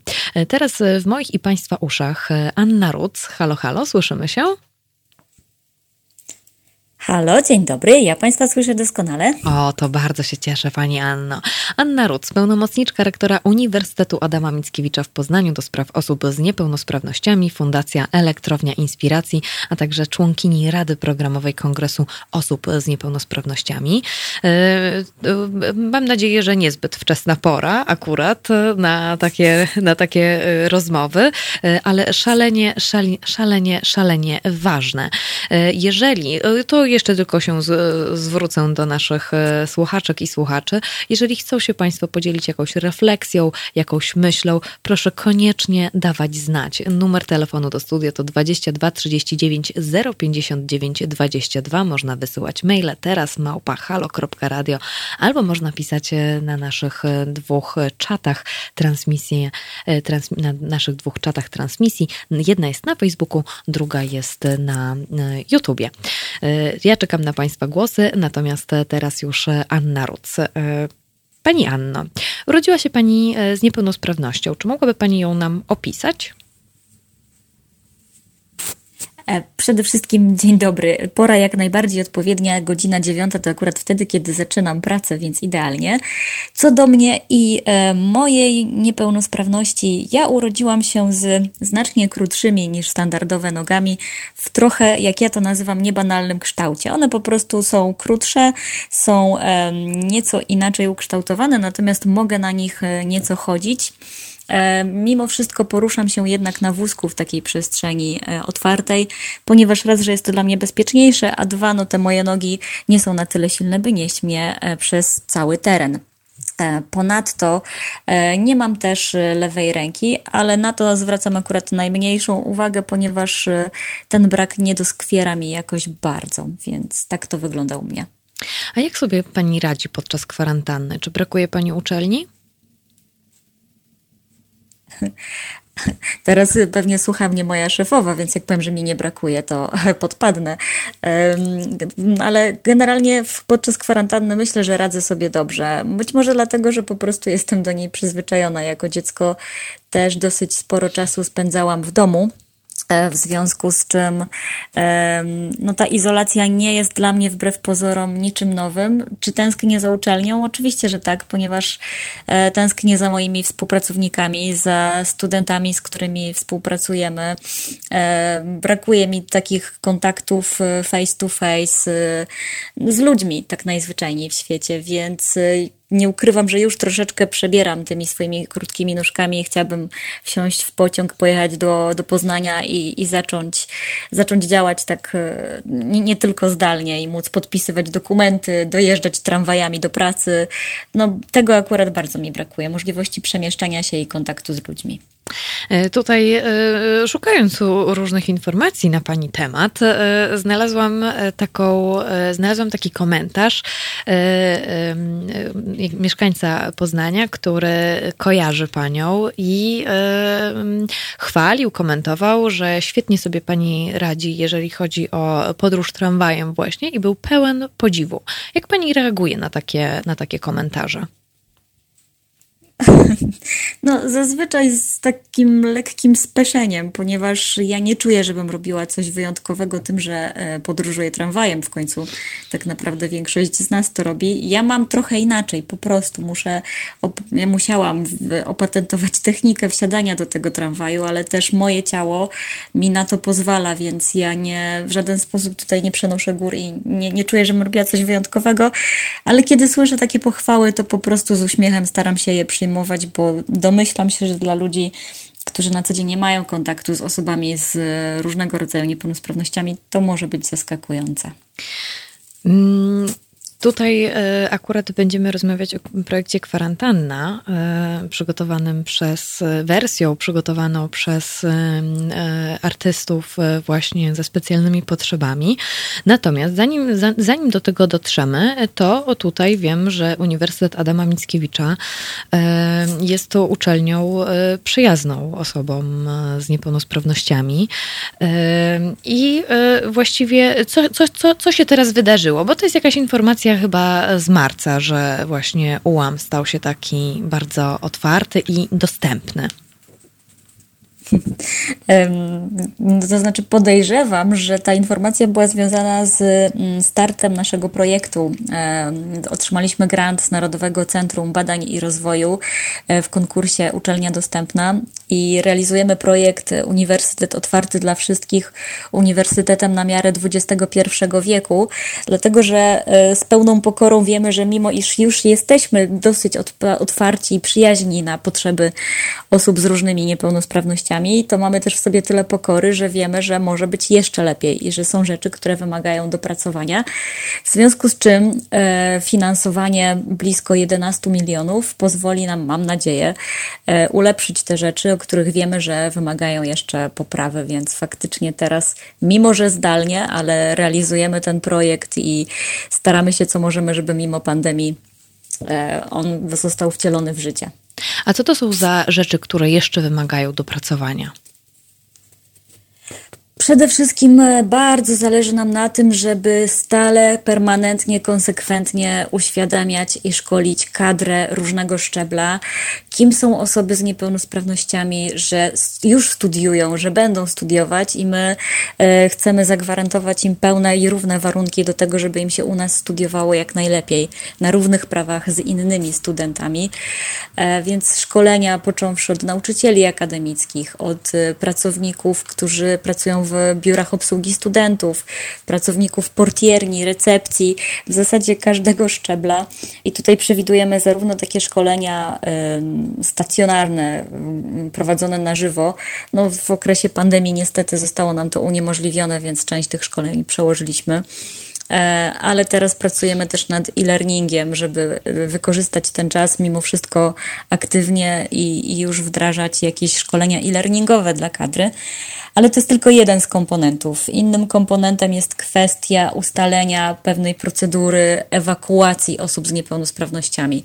O tym mało się mówi w Polsce, ale Przyznam szczerze, ja nie znam instytucji e, w Polsce, która miałaby sprawnie opracowany system uwzględniający potrzeby osób z niepełnosprawnościami w trakcie ewakuacji.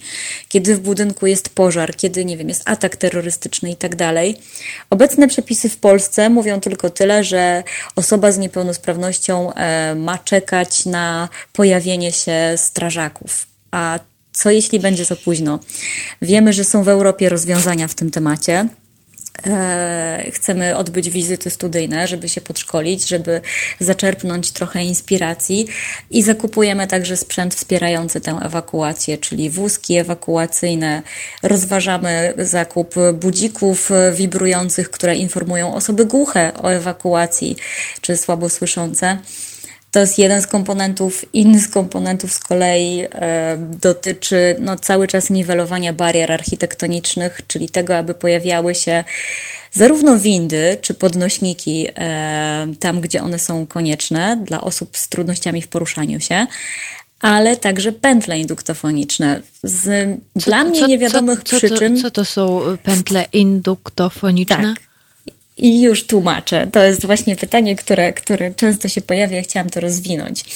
E, dla mnie z niewiadomych przyczyn architekci i architektki, kiedy projektują budynek, głównie myślą o osobach e, poruszających się na wózkach albo z innymi trudnościami w poruszaniu się. Ale zapomina się, że przecież z przestrzeni publicznej, z budynków korzystają też osoby, które nie słyszą, są głuche albo są słabo słyszące. I pętla induktofoniczna to jest taki system, najprościej mówiąc, e, obrazowo drut, który jest wpuszczony w ścianę dookoła sali wykładowej, który ułatwia słyszenie osobom korzystającym z aparatów słuchowych. Generalnie aparat słuchowy sam w sobie, zwłaszcza te aparaty starszej generacji, jest urządzeniem, mówiąc w cudzysłowie, dosyć demokratycznym, czyli on do, uch, do uszu mm, dopuszcza dźwięki w prawie jednakowym natężeniu. I głos mówcy, mimo że dana osoba ma aparat słuchowy, może być niezrozumiały w tym szumie. Pętla induktofoniczna, jeżeli jest zainstalowana i włączona, wycisza te szmery w tle, dzięki czemu student, studentka może słyszeć lepiej głos wykładowcy czy głos swoich kolegów na sali. To jest szalenie ważne. Nie wiem z jakich przyczyn czasami w nowych obiektach te, te pętle się nie pojawiają. My już teraz zabiegamy, żeby w nowych budynkach UAM-u one były od razu montowane, no ale niestety, tak jak powiedziałam, są obiekty starsze, które wymagają, żeby te, ten brak zniwelować. E, pani Anno, do naszej rozmowy wrócimy już e, za moment. Powiemy sobie o projekcie Kwarantanna, ale to już po Rolling Rolling Stonesach, e, a Państwa zachęcam cały czas do kontaktu i do zadawania pytań, bo e, no nie wiem, kiedy mieliśmy ostatnio taką gościnę na antenie Halo Radia. Słyszymy się już za moment.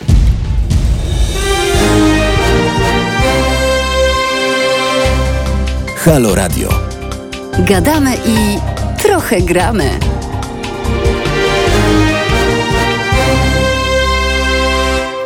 Nasza słuchaczka Joanna napisała: e, Znam osoby niepełnosprawne i wiem, e, jaki to jest e, problem w miejscach publicznych i nie tylko. A ja bym się chciała zapytać o miejsca jednak domowe. Jak pani uważa, y, jak pani też y, dowiaduje się pewnie od swoich znajomych, y, jak radzą sobie inni podczas kwarantanny w pani ocenie? Zarówno ci specjalnych potrzeb, jak i, jak i ci, jak i ci no nazwijmy to, przepraszam, no zdrowi, pełnosprawni, pani znajomi i bliscy. Czy dostrzega pani jakieś różnice? Ja widzę taką minimalną, ale jednak widzę. To znaczy, mam jednak poczucie, że osoby z niepełnosprawnościami czy z mm, innymi dodatkowymi potrzebami e, chyba sobie lepiej radzą. Takie mam odczucie, obserwując moich znajomych e, i przyjaciół. Tak jak powiedziałam na początku, może to wynika dlatego, że te nasze domy to jednak jest dla nas jakaś bezpieczna przystań, e, w której możemy, mam nadzieję, odpocząć od tych trudów przemieszczania się w przestrzeni publicznej. I tutaj cieszę się, że słuchaczka Państwa Radia e, no, zauważyła, że jednak ta przestrzeń publiczna nadal jest dla nas trudna.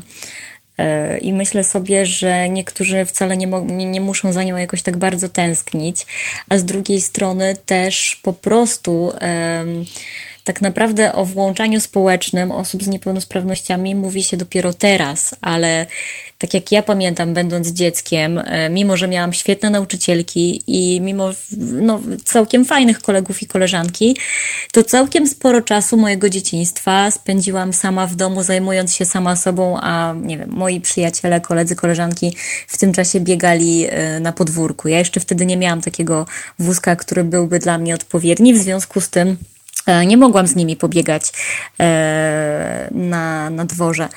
Więc myślę sobie, że to może być to, że jesteśmy trochę, że jesteśmy jako osoby z niepełnosprawnościami być może bardziej e, przyzwyczajeni do tego, że dom jest dla nas bezpieczniejszy i że się dobrze w nim czujemy, e, a ta przestrzeń na zewnątrz bywa wyzwaniem. E, oczywiście nie chcę tutaj generalizować, bo to jest kwestia bardzo indywidualna i, i na pewno każdy to e, inaczej różnie przeżywa.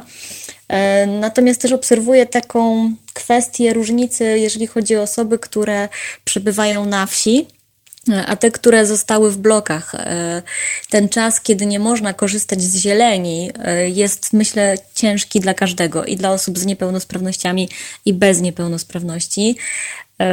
No ja mam to szczęście, że teraz przebywam na wsi u swojej rodziny, e, więc chociażby przez okno mogę pooglądać drzewa, jezioro, wysunąć głowę w stronę ogrodu, ale współczuję tym osobom, które po prostu takiego, e, takiej możliwości nie mają, więc myślę sobie, że ten brak kontaktu z naturą e, w jakiejkolwiek postaci jest trudny dla obu grup. E, a czy w czasach izolacji możemy się jakoś przybliżyć do tego, e, jak się czują osoby z niepełnosprawnościami? Tutaj powoli już nawiązuje do projektu Kwarantanna, oczywiście. E, w którym pada hasło My w domu siedzimy zawodowo, co wy wiecie o samoograniczeniu. O tym opowie nam zaraz Dokładnie. więcej Katarzyna Żeglicka, ale właśnie pytam, czy właśnie w czasach izolacji możemy się jakoś przybliżyć do tego, jak wy się czujecie? Oczywiście, że tak. Wyobraź sobie, że teraz nie możesz wyjść e, z domu po prostu, e, bo na przykład mieszkasz na czwartym piętrze bez windy, a to jest codzienność bardzo wielu osób z niepełnosprawnościami. E, wyobraź sobie, że nie możesz wyjść, bo na przykład nie ma twojego opiekuna, asystenta, który na co dzień ci pomaga w wychodzeniu, bo na przykład ta osoba nie może się teraz pojawić, no czy są teraz te restrykcje prawne, tak, że osoba poniżej 18 roku życia nie może wychodzić samodzielnie, więc moim zdaniem e, ta kwarantanna i ta izolacja dobitnie pokazuje, z jakimi ograniczeniami cały czas, nie tylko w ciągu ostatnich kilku tygodni, borykają się, boryka się bardzo wiele osób e, z niepełnosprawnościami. Ja, mm, kiedy zobaczyłam ten projekt Kwarantanna, ten filmik, pewnie za chwilę do niego e, przejdziemy. On bardzo mocno zagrał na wielu moich e, takich strunach mentalnych i pomyślałam sobie tak, nareszcie ktoś wprost powiedział e, to, co czuje bardzo wiele osób z niepełnosprawnościami na co dzień. Co wy wiecie o samoograniczeniu i o izolacji? Jeszcze nic.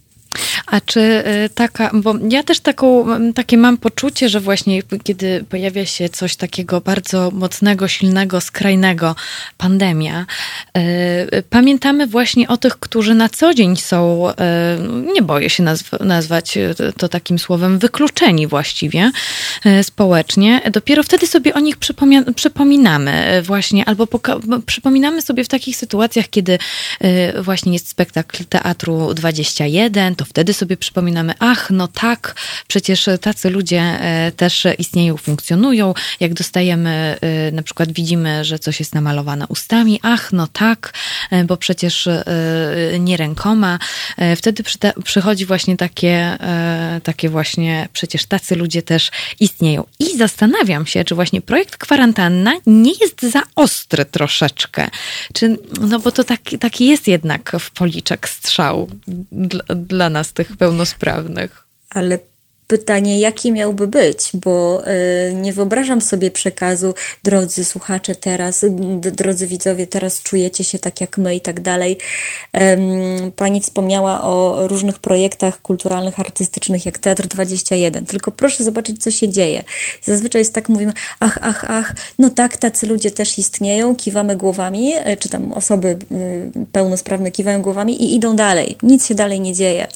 Natomiast niestety to jest też tak taka obserwacja, e, żeby projekt zagrał, on musi być mocny. I nie wiem, być może to jest jakiś taki mój, moja wewnętrzna potrzeba, ale uważam, że też osoby z niepełnosprawnościami mają prawo w końcu tupnąć nogą, wrzasnąć i powiedzieć dość, przestańcie się nad sobą użalać, bo my mamy tak e, cały czas albo przez większą e, część e, naszego życia i myślę sobie, że czasami takie potrząśnięcie człowiekiem daje więcej niż gładzenie po główce i nieustanne tłumaczenie, jak to super jest włączać osoby z niepełnosprawnościami. Nie wiem, taka jest moja obserwacja, że czasami im dobitniej, tym lepiej. Bardzo dziękuję za ten głos. E, cieszę się, że to padło. Bardzo cieszę się, że to padło. E, musimy już akurat kończyć e, naszą, naszą rozmowę. Bardzo dziękuję za poświęcony czas. No i życzę i pani, i nam szybkiego powrotu do rzeczywistości, do pracy, którą, do której wszyscy akurat tęsknimy. Bardzo dziękuję za rozmowę. Moją i Państwa gościnią Anna Ruc, pełnomocniczka rektora Uniwersytetu Adama Mickiewicza w Poznaniu do spraw osób z niepełnosprawnościami. Ja też bardzo dziękuję za rozmowę i życzę, żebyśmy nie tylko wrócili do, e, do codzienności, ale żebyśmy też wyciągnęli cenne lekcje, co nam ta izolacja dała. Życzę wszystkiego dobrego. Pozdrawiam. Bardzo dziękuję. My słyszymy się już za, mowa, za moment. E, za chwilę naszą gościnią będzie tancerka Katarzyna Żeglicka. Natomiast teraz zostawiam Państwa z Alphaville.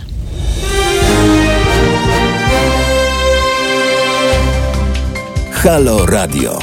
Pierwsze medium obywatelskie.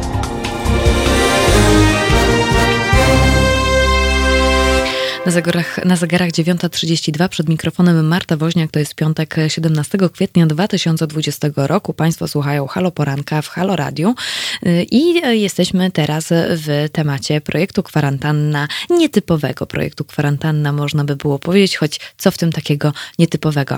Teraz na moich łączach moja i Państwa gościni Katarzyna Żeglicka. Halo, halo, słyszymy się?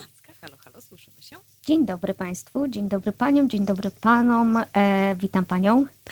E, Katarzyna Żeglicka, animatorka kultury, tancerka, choreografka, performerka, aktywistka, aktywistka na rzecz praw kobiet, trenerka samoobrony. E, także e, no, CV masz bardzo, bardzo bogate i imponujące. Jesteś w ciągłym ruchu, mam takie wrażenie. Jeździłaś po całym świecie również ze swoimi projektami. Jak się czujesz w izolacji? E, jak się czuję? No, e, można powiedzieć, że to jest dla mnie e, nowość, ponieważ, tak jak pani słusznie zauważyła, jestem w ciągłym ruchu, nawet nie tyle co takim wyjazdowym, co pracowym, w kontakcie z przyrodą, w kontakcie z ludźmi.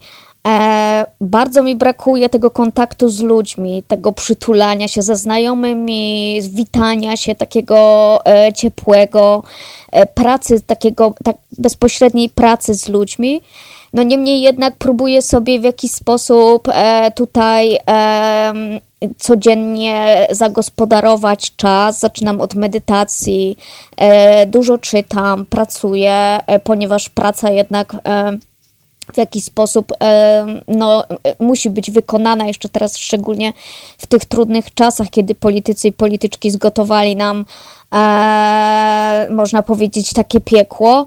E, też się uczę, e, no, próbuję w jakiś sposób zagospodarować sobie e, czas. I też chciałabym powiedzieć, że jest mi bardzo, bardzo miło, jak widzę na pani policzku błyskawice i, i baner, ponieważ czuję, że mogę bardzo swobodnie też mówić o nie tylko o tej izolacji, ale o tym, co, co się teraz dzieje w Polsce, ponieważ ta izolacja też powoduje, że ja nie mogę wyjść na ulicę protestować, pewnie jak wiele z nas, wielu z nas, więc e, no to mnie e, jakoś bardzo, bardzo też porusza, co się dzieje.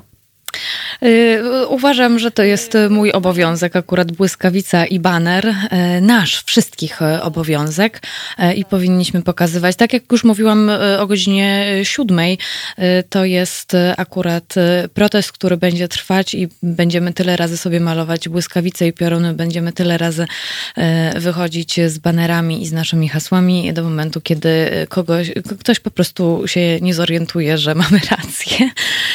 Natomiast Chciałabym nawiązać jednak do e, sytuacji, e, do sytuacji projektu Kwarantanna. Czy mogłabyś nam o tym opowiedzieć? Co to jest za projekt, który przygotowałaś razem z Tatianą Cholewą, Patrycją Nosowicz i z Filipem Pawlakiem? Mhm. Myśmy trochę przygoto- myśmy przygotowali taką punkową wersję projektu Kwarantanna, e, który zaproponował e, tancerzom i tancerkom, performerom i performerkom e, teatr e, studio pod e, kur, z kuratorem Tomaszem Platą. E, i wspólnie właśnie z Tatianą, z Patrycją i z Filipem postanowiliśmy e, jakby zrobić swoją wersję performersu, który miał polegać na tym, żeby nagrać e, telefonem przy najprostszych jakichś środkach wyrazu e, performers na stole. E, I e, my postanowiliśmy pokazać, e, że znowu w jakiś sposób instytucje kultury zapominają o artystach, artystkach z alternatywną motoryką i sensoryką, o artystach głuchych i artystkach głuchych. Chcieliśmy w jakiś taki w bardzo ironiczny sposób pokazać, że my jesteśmy i e, też zaprotestować, bo teraz zauważmy, co się dzieje. E, w kwarantannie mamy do czynienia z wieloma rozwiązaniami, które pomagają ludziom w izolacji, czyli mamy i warsztaty, mamy prowadzone wykłady, mamy, e, możemy uczestniczyć online w spektaklach, czyli to jest wszystko to, co do tej pory, z czego do tej pory Mm, wykluczone były osoby z niepełnosprawnościami. Jak pokazuje sytuacja, da się, żeby wszyscy ludzie mogli skorzystać e, z dóbr kultury, e, mogli się edukować. To jest to, co Ania e, mówiła, że do tej pory właśnie też próbuje się rozwijać e-learning.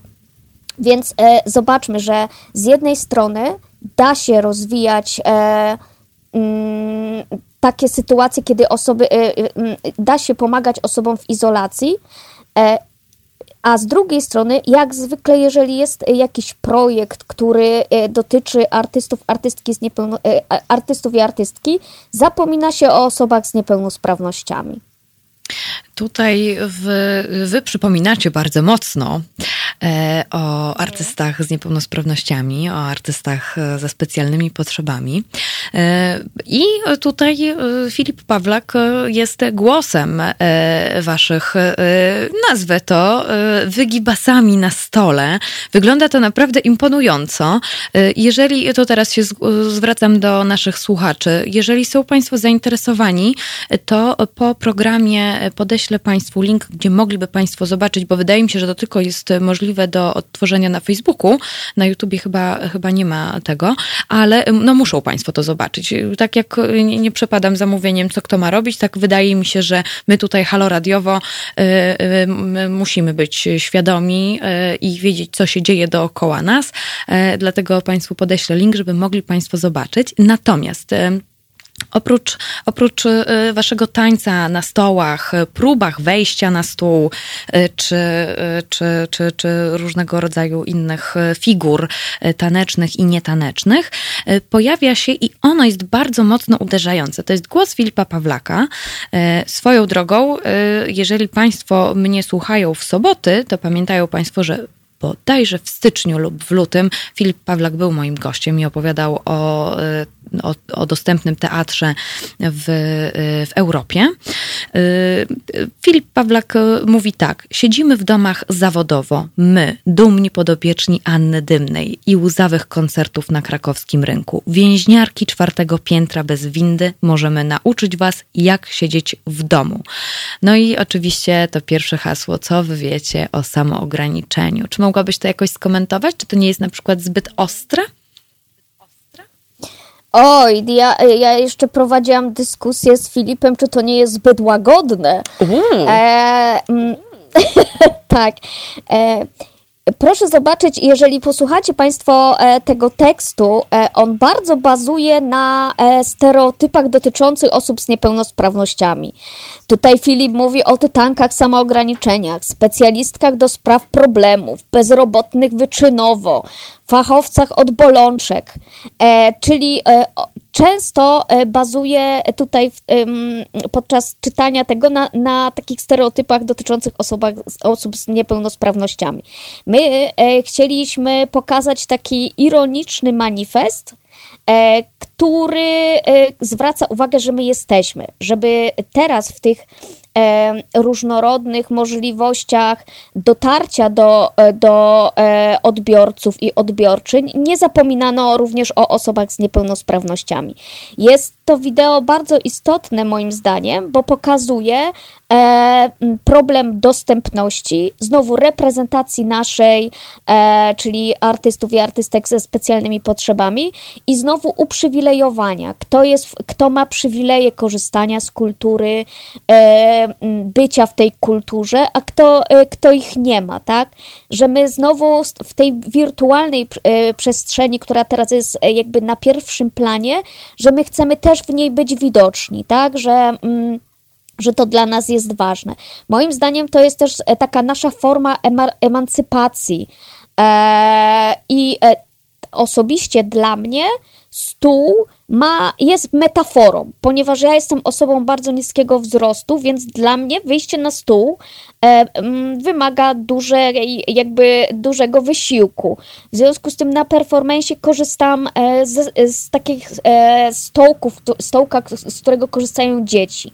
I ten stół to jest moim zdaniem taka metafora na to, że to, co dla jednych też jest e, prostą rzeczą, dla nas jest, może być, może być dużą trudnością. Teraz e, jak tak cię słucham i myślę sobie o tym właśnie, że łagodnie, ostro, to tak, to, to mnie, e, to, to, to ja jestem odbiorcą e, tego, tego waszego ironicznego manifestu, choć wydaje mi się, że pamiętam o osobach z niepełnosprawnościami, dlatego mam też takie poczucie, że no, mocny jest ten tekst, bardzo mocny i, i czy miałaś już, czy mieliście E, odzew już, e, jak to komentuje, nie wiem, środowisko. Na dwutygodniku e, mają Państwo również o projekcie Kwarantanna i również jest uwzględniony ten projekt. Jak, jak, jaka jest odpowiedź, nazwijmy to, środowiska artystycznego? Mam wrażenie, że bardziej jest odzew od osób z alternatywną motoryką i sensoryką, ponieważ jakby one wiedzą o co chodzi, tak? Bo to też ich e, dotyczy. E, mam też wrażenie, że właśnie e, bo osoby znajome, artystyczne jakby piszą, że to jest w punkt, że bardzo dobrze, że to przytyczek w nos y, instytucjom kultury, tak? I że, że jakiś odzew jest, ale no, zobaczymy, co. E, jakby my nie chcieliśmy pokazać, e, że należy się litować nad tym środowiskiem, że nam jest trudno, tak? Chcieliśmy pokazać, że po prostu mm, że my jesteśmy i że to jest taka nasza przewrotna forma przedstawienia tego performance'u, tak? Że przedstawienia tego, tego tematu. A powiedz mi. Hmm Powtórzę pytanie z pierwszej części. Czy w czasach e, izolacji możemy się jakoś przybliżyć do tego, jak się czują osoby z niepełnosprawnościami? Hmm, czy się możemy przybliżyć? Myślę, że każdy ma inaczej i to zależy od woli e, każdej e, osoby. E, no niemniej jednak e, ja zachęcam do tego, żeby pomyśleć e, o sytuacji osób z niepełnosprawnościami. Ja wczoraj dużo myślałam o opiekunkach i matkach, babciach, siostrach, osób z niepełnosprawnościami, które 24 godziny na dobę e, pracują e, bez, e, bez zarabiania pieniędzy, bez, bez jakiegoś takiego wsparcia wytchnieniowego, ale też dużo myślę o tym, jak się czują w jaki sposób żyją osoby w, w domach pomocy społecznej, w szpitalach psychiatrycznych. E, tak, możemy sobie wyobrazić, to jest to też, co Anna powiedziała na początku, że może osobom z niepełnosprawnościami jest łatwiej w tej izolacji, ponieważ one bardzo często, e, dla nich to jest codzienność, tak? E, ale w momencie, kiedy my nie możemy wyjść z domu e, i e, musimy jakoś sobie zagospodarować życie, może warto też jakby mm, rozszerzyć tą perspektywę na sytuację osób z niepełnosprawnościami, na sytuację artystek, artystów z niepełnosprawnościami, którzy na przykład i znowu się tutaj powołam e, na Annę, e, mają, mieszkają na czwartym piętrze bez windy i na przykład, żeby sama, samo wyjście na zakupy to już jest na przykład dwie godziny, ponieważ na własnych rękach schodzą na przykład na, na dół, żeby, żeby, żeby wyjść do sklepu, tak? E, jeżeli mają Państwo jakieś pytania, to to jest e, ostatni właściwie gwizdek na zegarach 9.45, żeby zadać pytanie e, naszej gościni Katarzynie Żeglickiej. Natomiast ja chciałabym się zapytać, jak Twoi znajomi sobie radzą No, e, wśród moich znajomych jest bardzo wiele osób, które pracują, e, które robią e, szkolenia, są edukatorami, edukatorkami, aktywistami, aktywistkami, osobami, które prowadzą organizacje pozarządowe. I w tym momencie sytuacja ich jest bardzo trudna, ponieważ potraciły osoby zlecenia i no, często zostają bez, bez pracy, bez środków do życia. E, niemniej jednak staramy się, staramy się wspierać, e, jesteśmy ze sobą na łączach.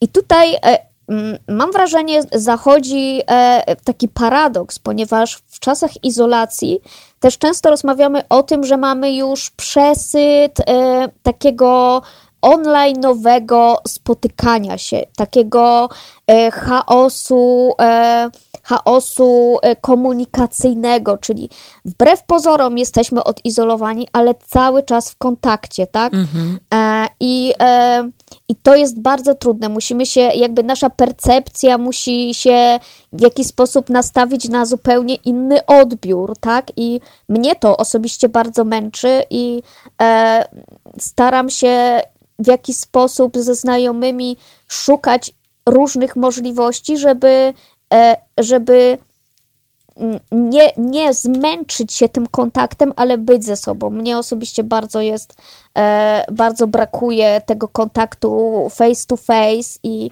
wiem, że znajomym też. E, no ale no cóż, trzeba sobie z tym radzić i, i czekać, żeby było, żeby mm, jak najszybciej te, ta sytuacja się zmieniła.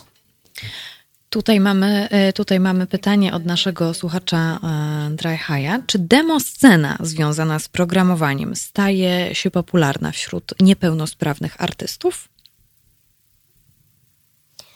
Hmm, szczerze powiedziawszy, nie odpowiem na to pytanie, ponieważ nie czuję się e, jakby nie, nie, posiadam wiedzy na ten temat. Myślę, że wszelkie wszelkie e, możliwe środki e, związane z internetem, z, z mass mediami, jeżeli będą dostosowane do osób z niepełnosprawnościami, do osób ze specjalnymi potrzebami, mogą im pomóc. No niemniej jednak to musi być pytanie do osoby, która się rzeczywiście na tym zna. To ja teraz zadam, e, Kasiu, ci ostatnie pytanie. Powiedz, czego byś sobie życzyła po kwarantannie? Oj, e, bardzo chciałabym e, po pierwsze, żeby dla, dla nas wszystkich, dla świata, żebyśmy wrócili zdrowi do życia i żebyśmy mm, wyszli z jakąś taką lekcją pokory do, do siebie, do, do świata, do środowiska. E, życzę, e, chciałabym bardzo wrócić do pracy i do tworzenia, ponieważ e, dwa miesiące temu wróciłam z Niemiec, e, z, gdzie byłam na rezydencji i, i zaczęłam pracować nad spektaklem z kolegą e, Antkiem Kuriatą. No i siedzimy teraz w domach, nie możemy kontynuować naszej pracy i bardzo bym chciała wrócić do, do pracy nad projektem i znowu do, do wy, żeby móc wyjść z domu, żebyśmy mogli wyjść z domu, spotykać się, siedzieć i rozmawiać, przytulać się. Myślę, że wiele osób z nas ma takie marzenia. Bardzo się cieszę, że się z nami nimi podzieliłaś i opowiedziałaś o waszym y, projekcie kwarantannie. Bardzo Ci dziękuję. Bardzo dziękuję, życzę Państwu duże, dużo zdrowia, dziękuję za zaproszenie. Moją i państwo, Państwa gościnią Katarzyna Żaglicka, animatorka kultury, performerka, tancerka, choreografka aktywistka na rzecz praw kobiet i trenerka samoobrony. To już koniec naszego haloporanka dzisiejszego, 17 kwietnia 2020 roku. Mogę Państwu powiedzieć, że bardzo Państwu dziękuję za, za dzisiejszy poranek. E, to nie były chyba łatwe tematy, e, szczególnie ten z pierwszej godziny, bo czasami mam takie wrażenie, że tłumaczenie oczywistości nie powinno w ogóle mieć miejsca, ale e, jak widać i co pokazuje ten tydzień, trzeba tłumaczyć. Wspierajmy się, bądźmy dla siebie dobrzy. Ja tylko jeszcze Państwu przypomnę, że chociażby ta audycja mogła zostać zrealizowana dzięki Państwa datkom, bo Państwo są naszymi słuchaczami, ale również naszymi darczyńcami, więc bardzo dziękujemy za każdą wpłatę, bardzo dziękujemy za dołączenie do naszej zbiórki urodzinowej, ale nie przestajemy być razem i wspólnie. Szanowni Państwo, słyszymy się już za tydzień o tej samej porze, a ci z Państwa, którzy nie mają mnie jeszcze jednak dosyć, to przypomnę, że jutro słyszymy się między godziną 11 a 13 i, i cóż, o tym, o czym będę mówić, to zaraz Państwu nagram filmik i wrzucę na, naszego, na naszą haloradiową grupę na Facebooku, także proszę być cierpliwym. Będzie fajnie, będzie fajnie, i nie będzie, trochę nie będzie o koronawirusie, także jeżeli ktoś, jeżeli ktoś chce odpocząć, to koniecznie jutro między 11 a 13. No i co mogę Państwu powiedzieć, jeszcze tylko przypomnę. Godzina 13 Marek Czyż, godzina 15 Wojtek Krzyżaniak, godzina 17 Beata Kawka, to jest nasza premierowa audycja, godzina 19 Kuba Wątłu, godzina 21 Radek Gruca. Dziękuję Państwu bardzo, dziękuję Asi za realizację, dziękuję moim gościniom i słyszymy się, kiedy się słyszymy. Wszystkiego dobrego, dziękuję bardzo, Marta Woźniak. Dzień dobry, nazywam się Kuba Wątły. Jestem pomysłodawcą projektu Haloradia, pierwszego w Polsce w pełni profesjonalnego medium dla obywateli. Dla niektórych z Państwa jestem też ojcem dyrektorem, chyba dlatego, że czasami udzielam się w naszych programach nagle i z zaskoczenia. I dobrze, wszak dobre toruńskie wzorce są zawsze w cenie, no poza tym jednym. Pan Rydzyk gromadzi pieniądze, by nas dzielić i z czasem doprowadzić do wojny domowej na tle religijnym. My prosimy natomiast Państwa o wsparcie, by móc z Wami rozmawiać, by wspólnie się uczyć, by tolerancję zastąpiła akceptacja. Zauważyliście, jak różne są te dwa słowa? Akceptujmy siebie i akceptujmy to, że po 30 latach, od 1989 roku, tylko dzięki państwu możemy tworzyć medium bez udziału polityków i nie na pasku korporacji. Pamiętajcie o nas codziennie. Jeśli chcecie być częścią naszej społeczności, to słuchajcie, oglądajcie, piszcie, mówcie i finansujcie swój obywatelski projekt Halo Radia. www.halo.radio ukośnik SOS. Dziękuję w imieniu wszystkich dziennikarzy i swoim własnym.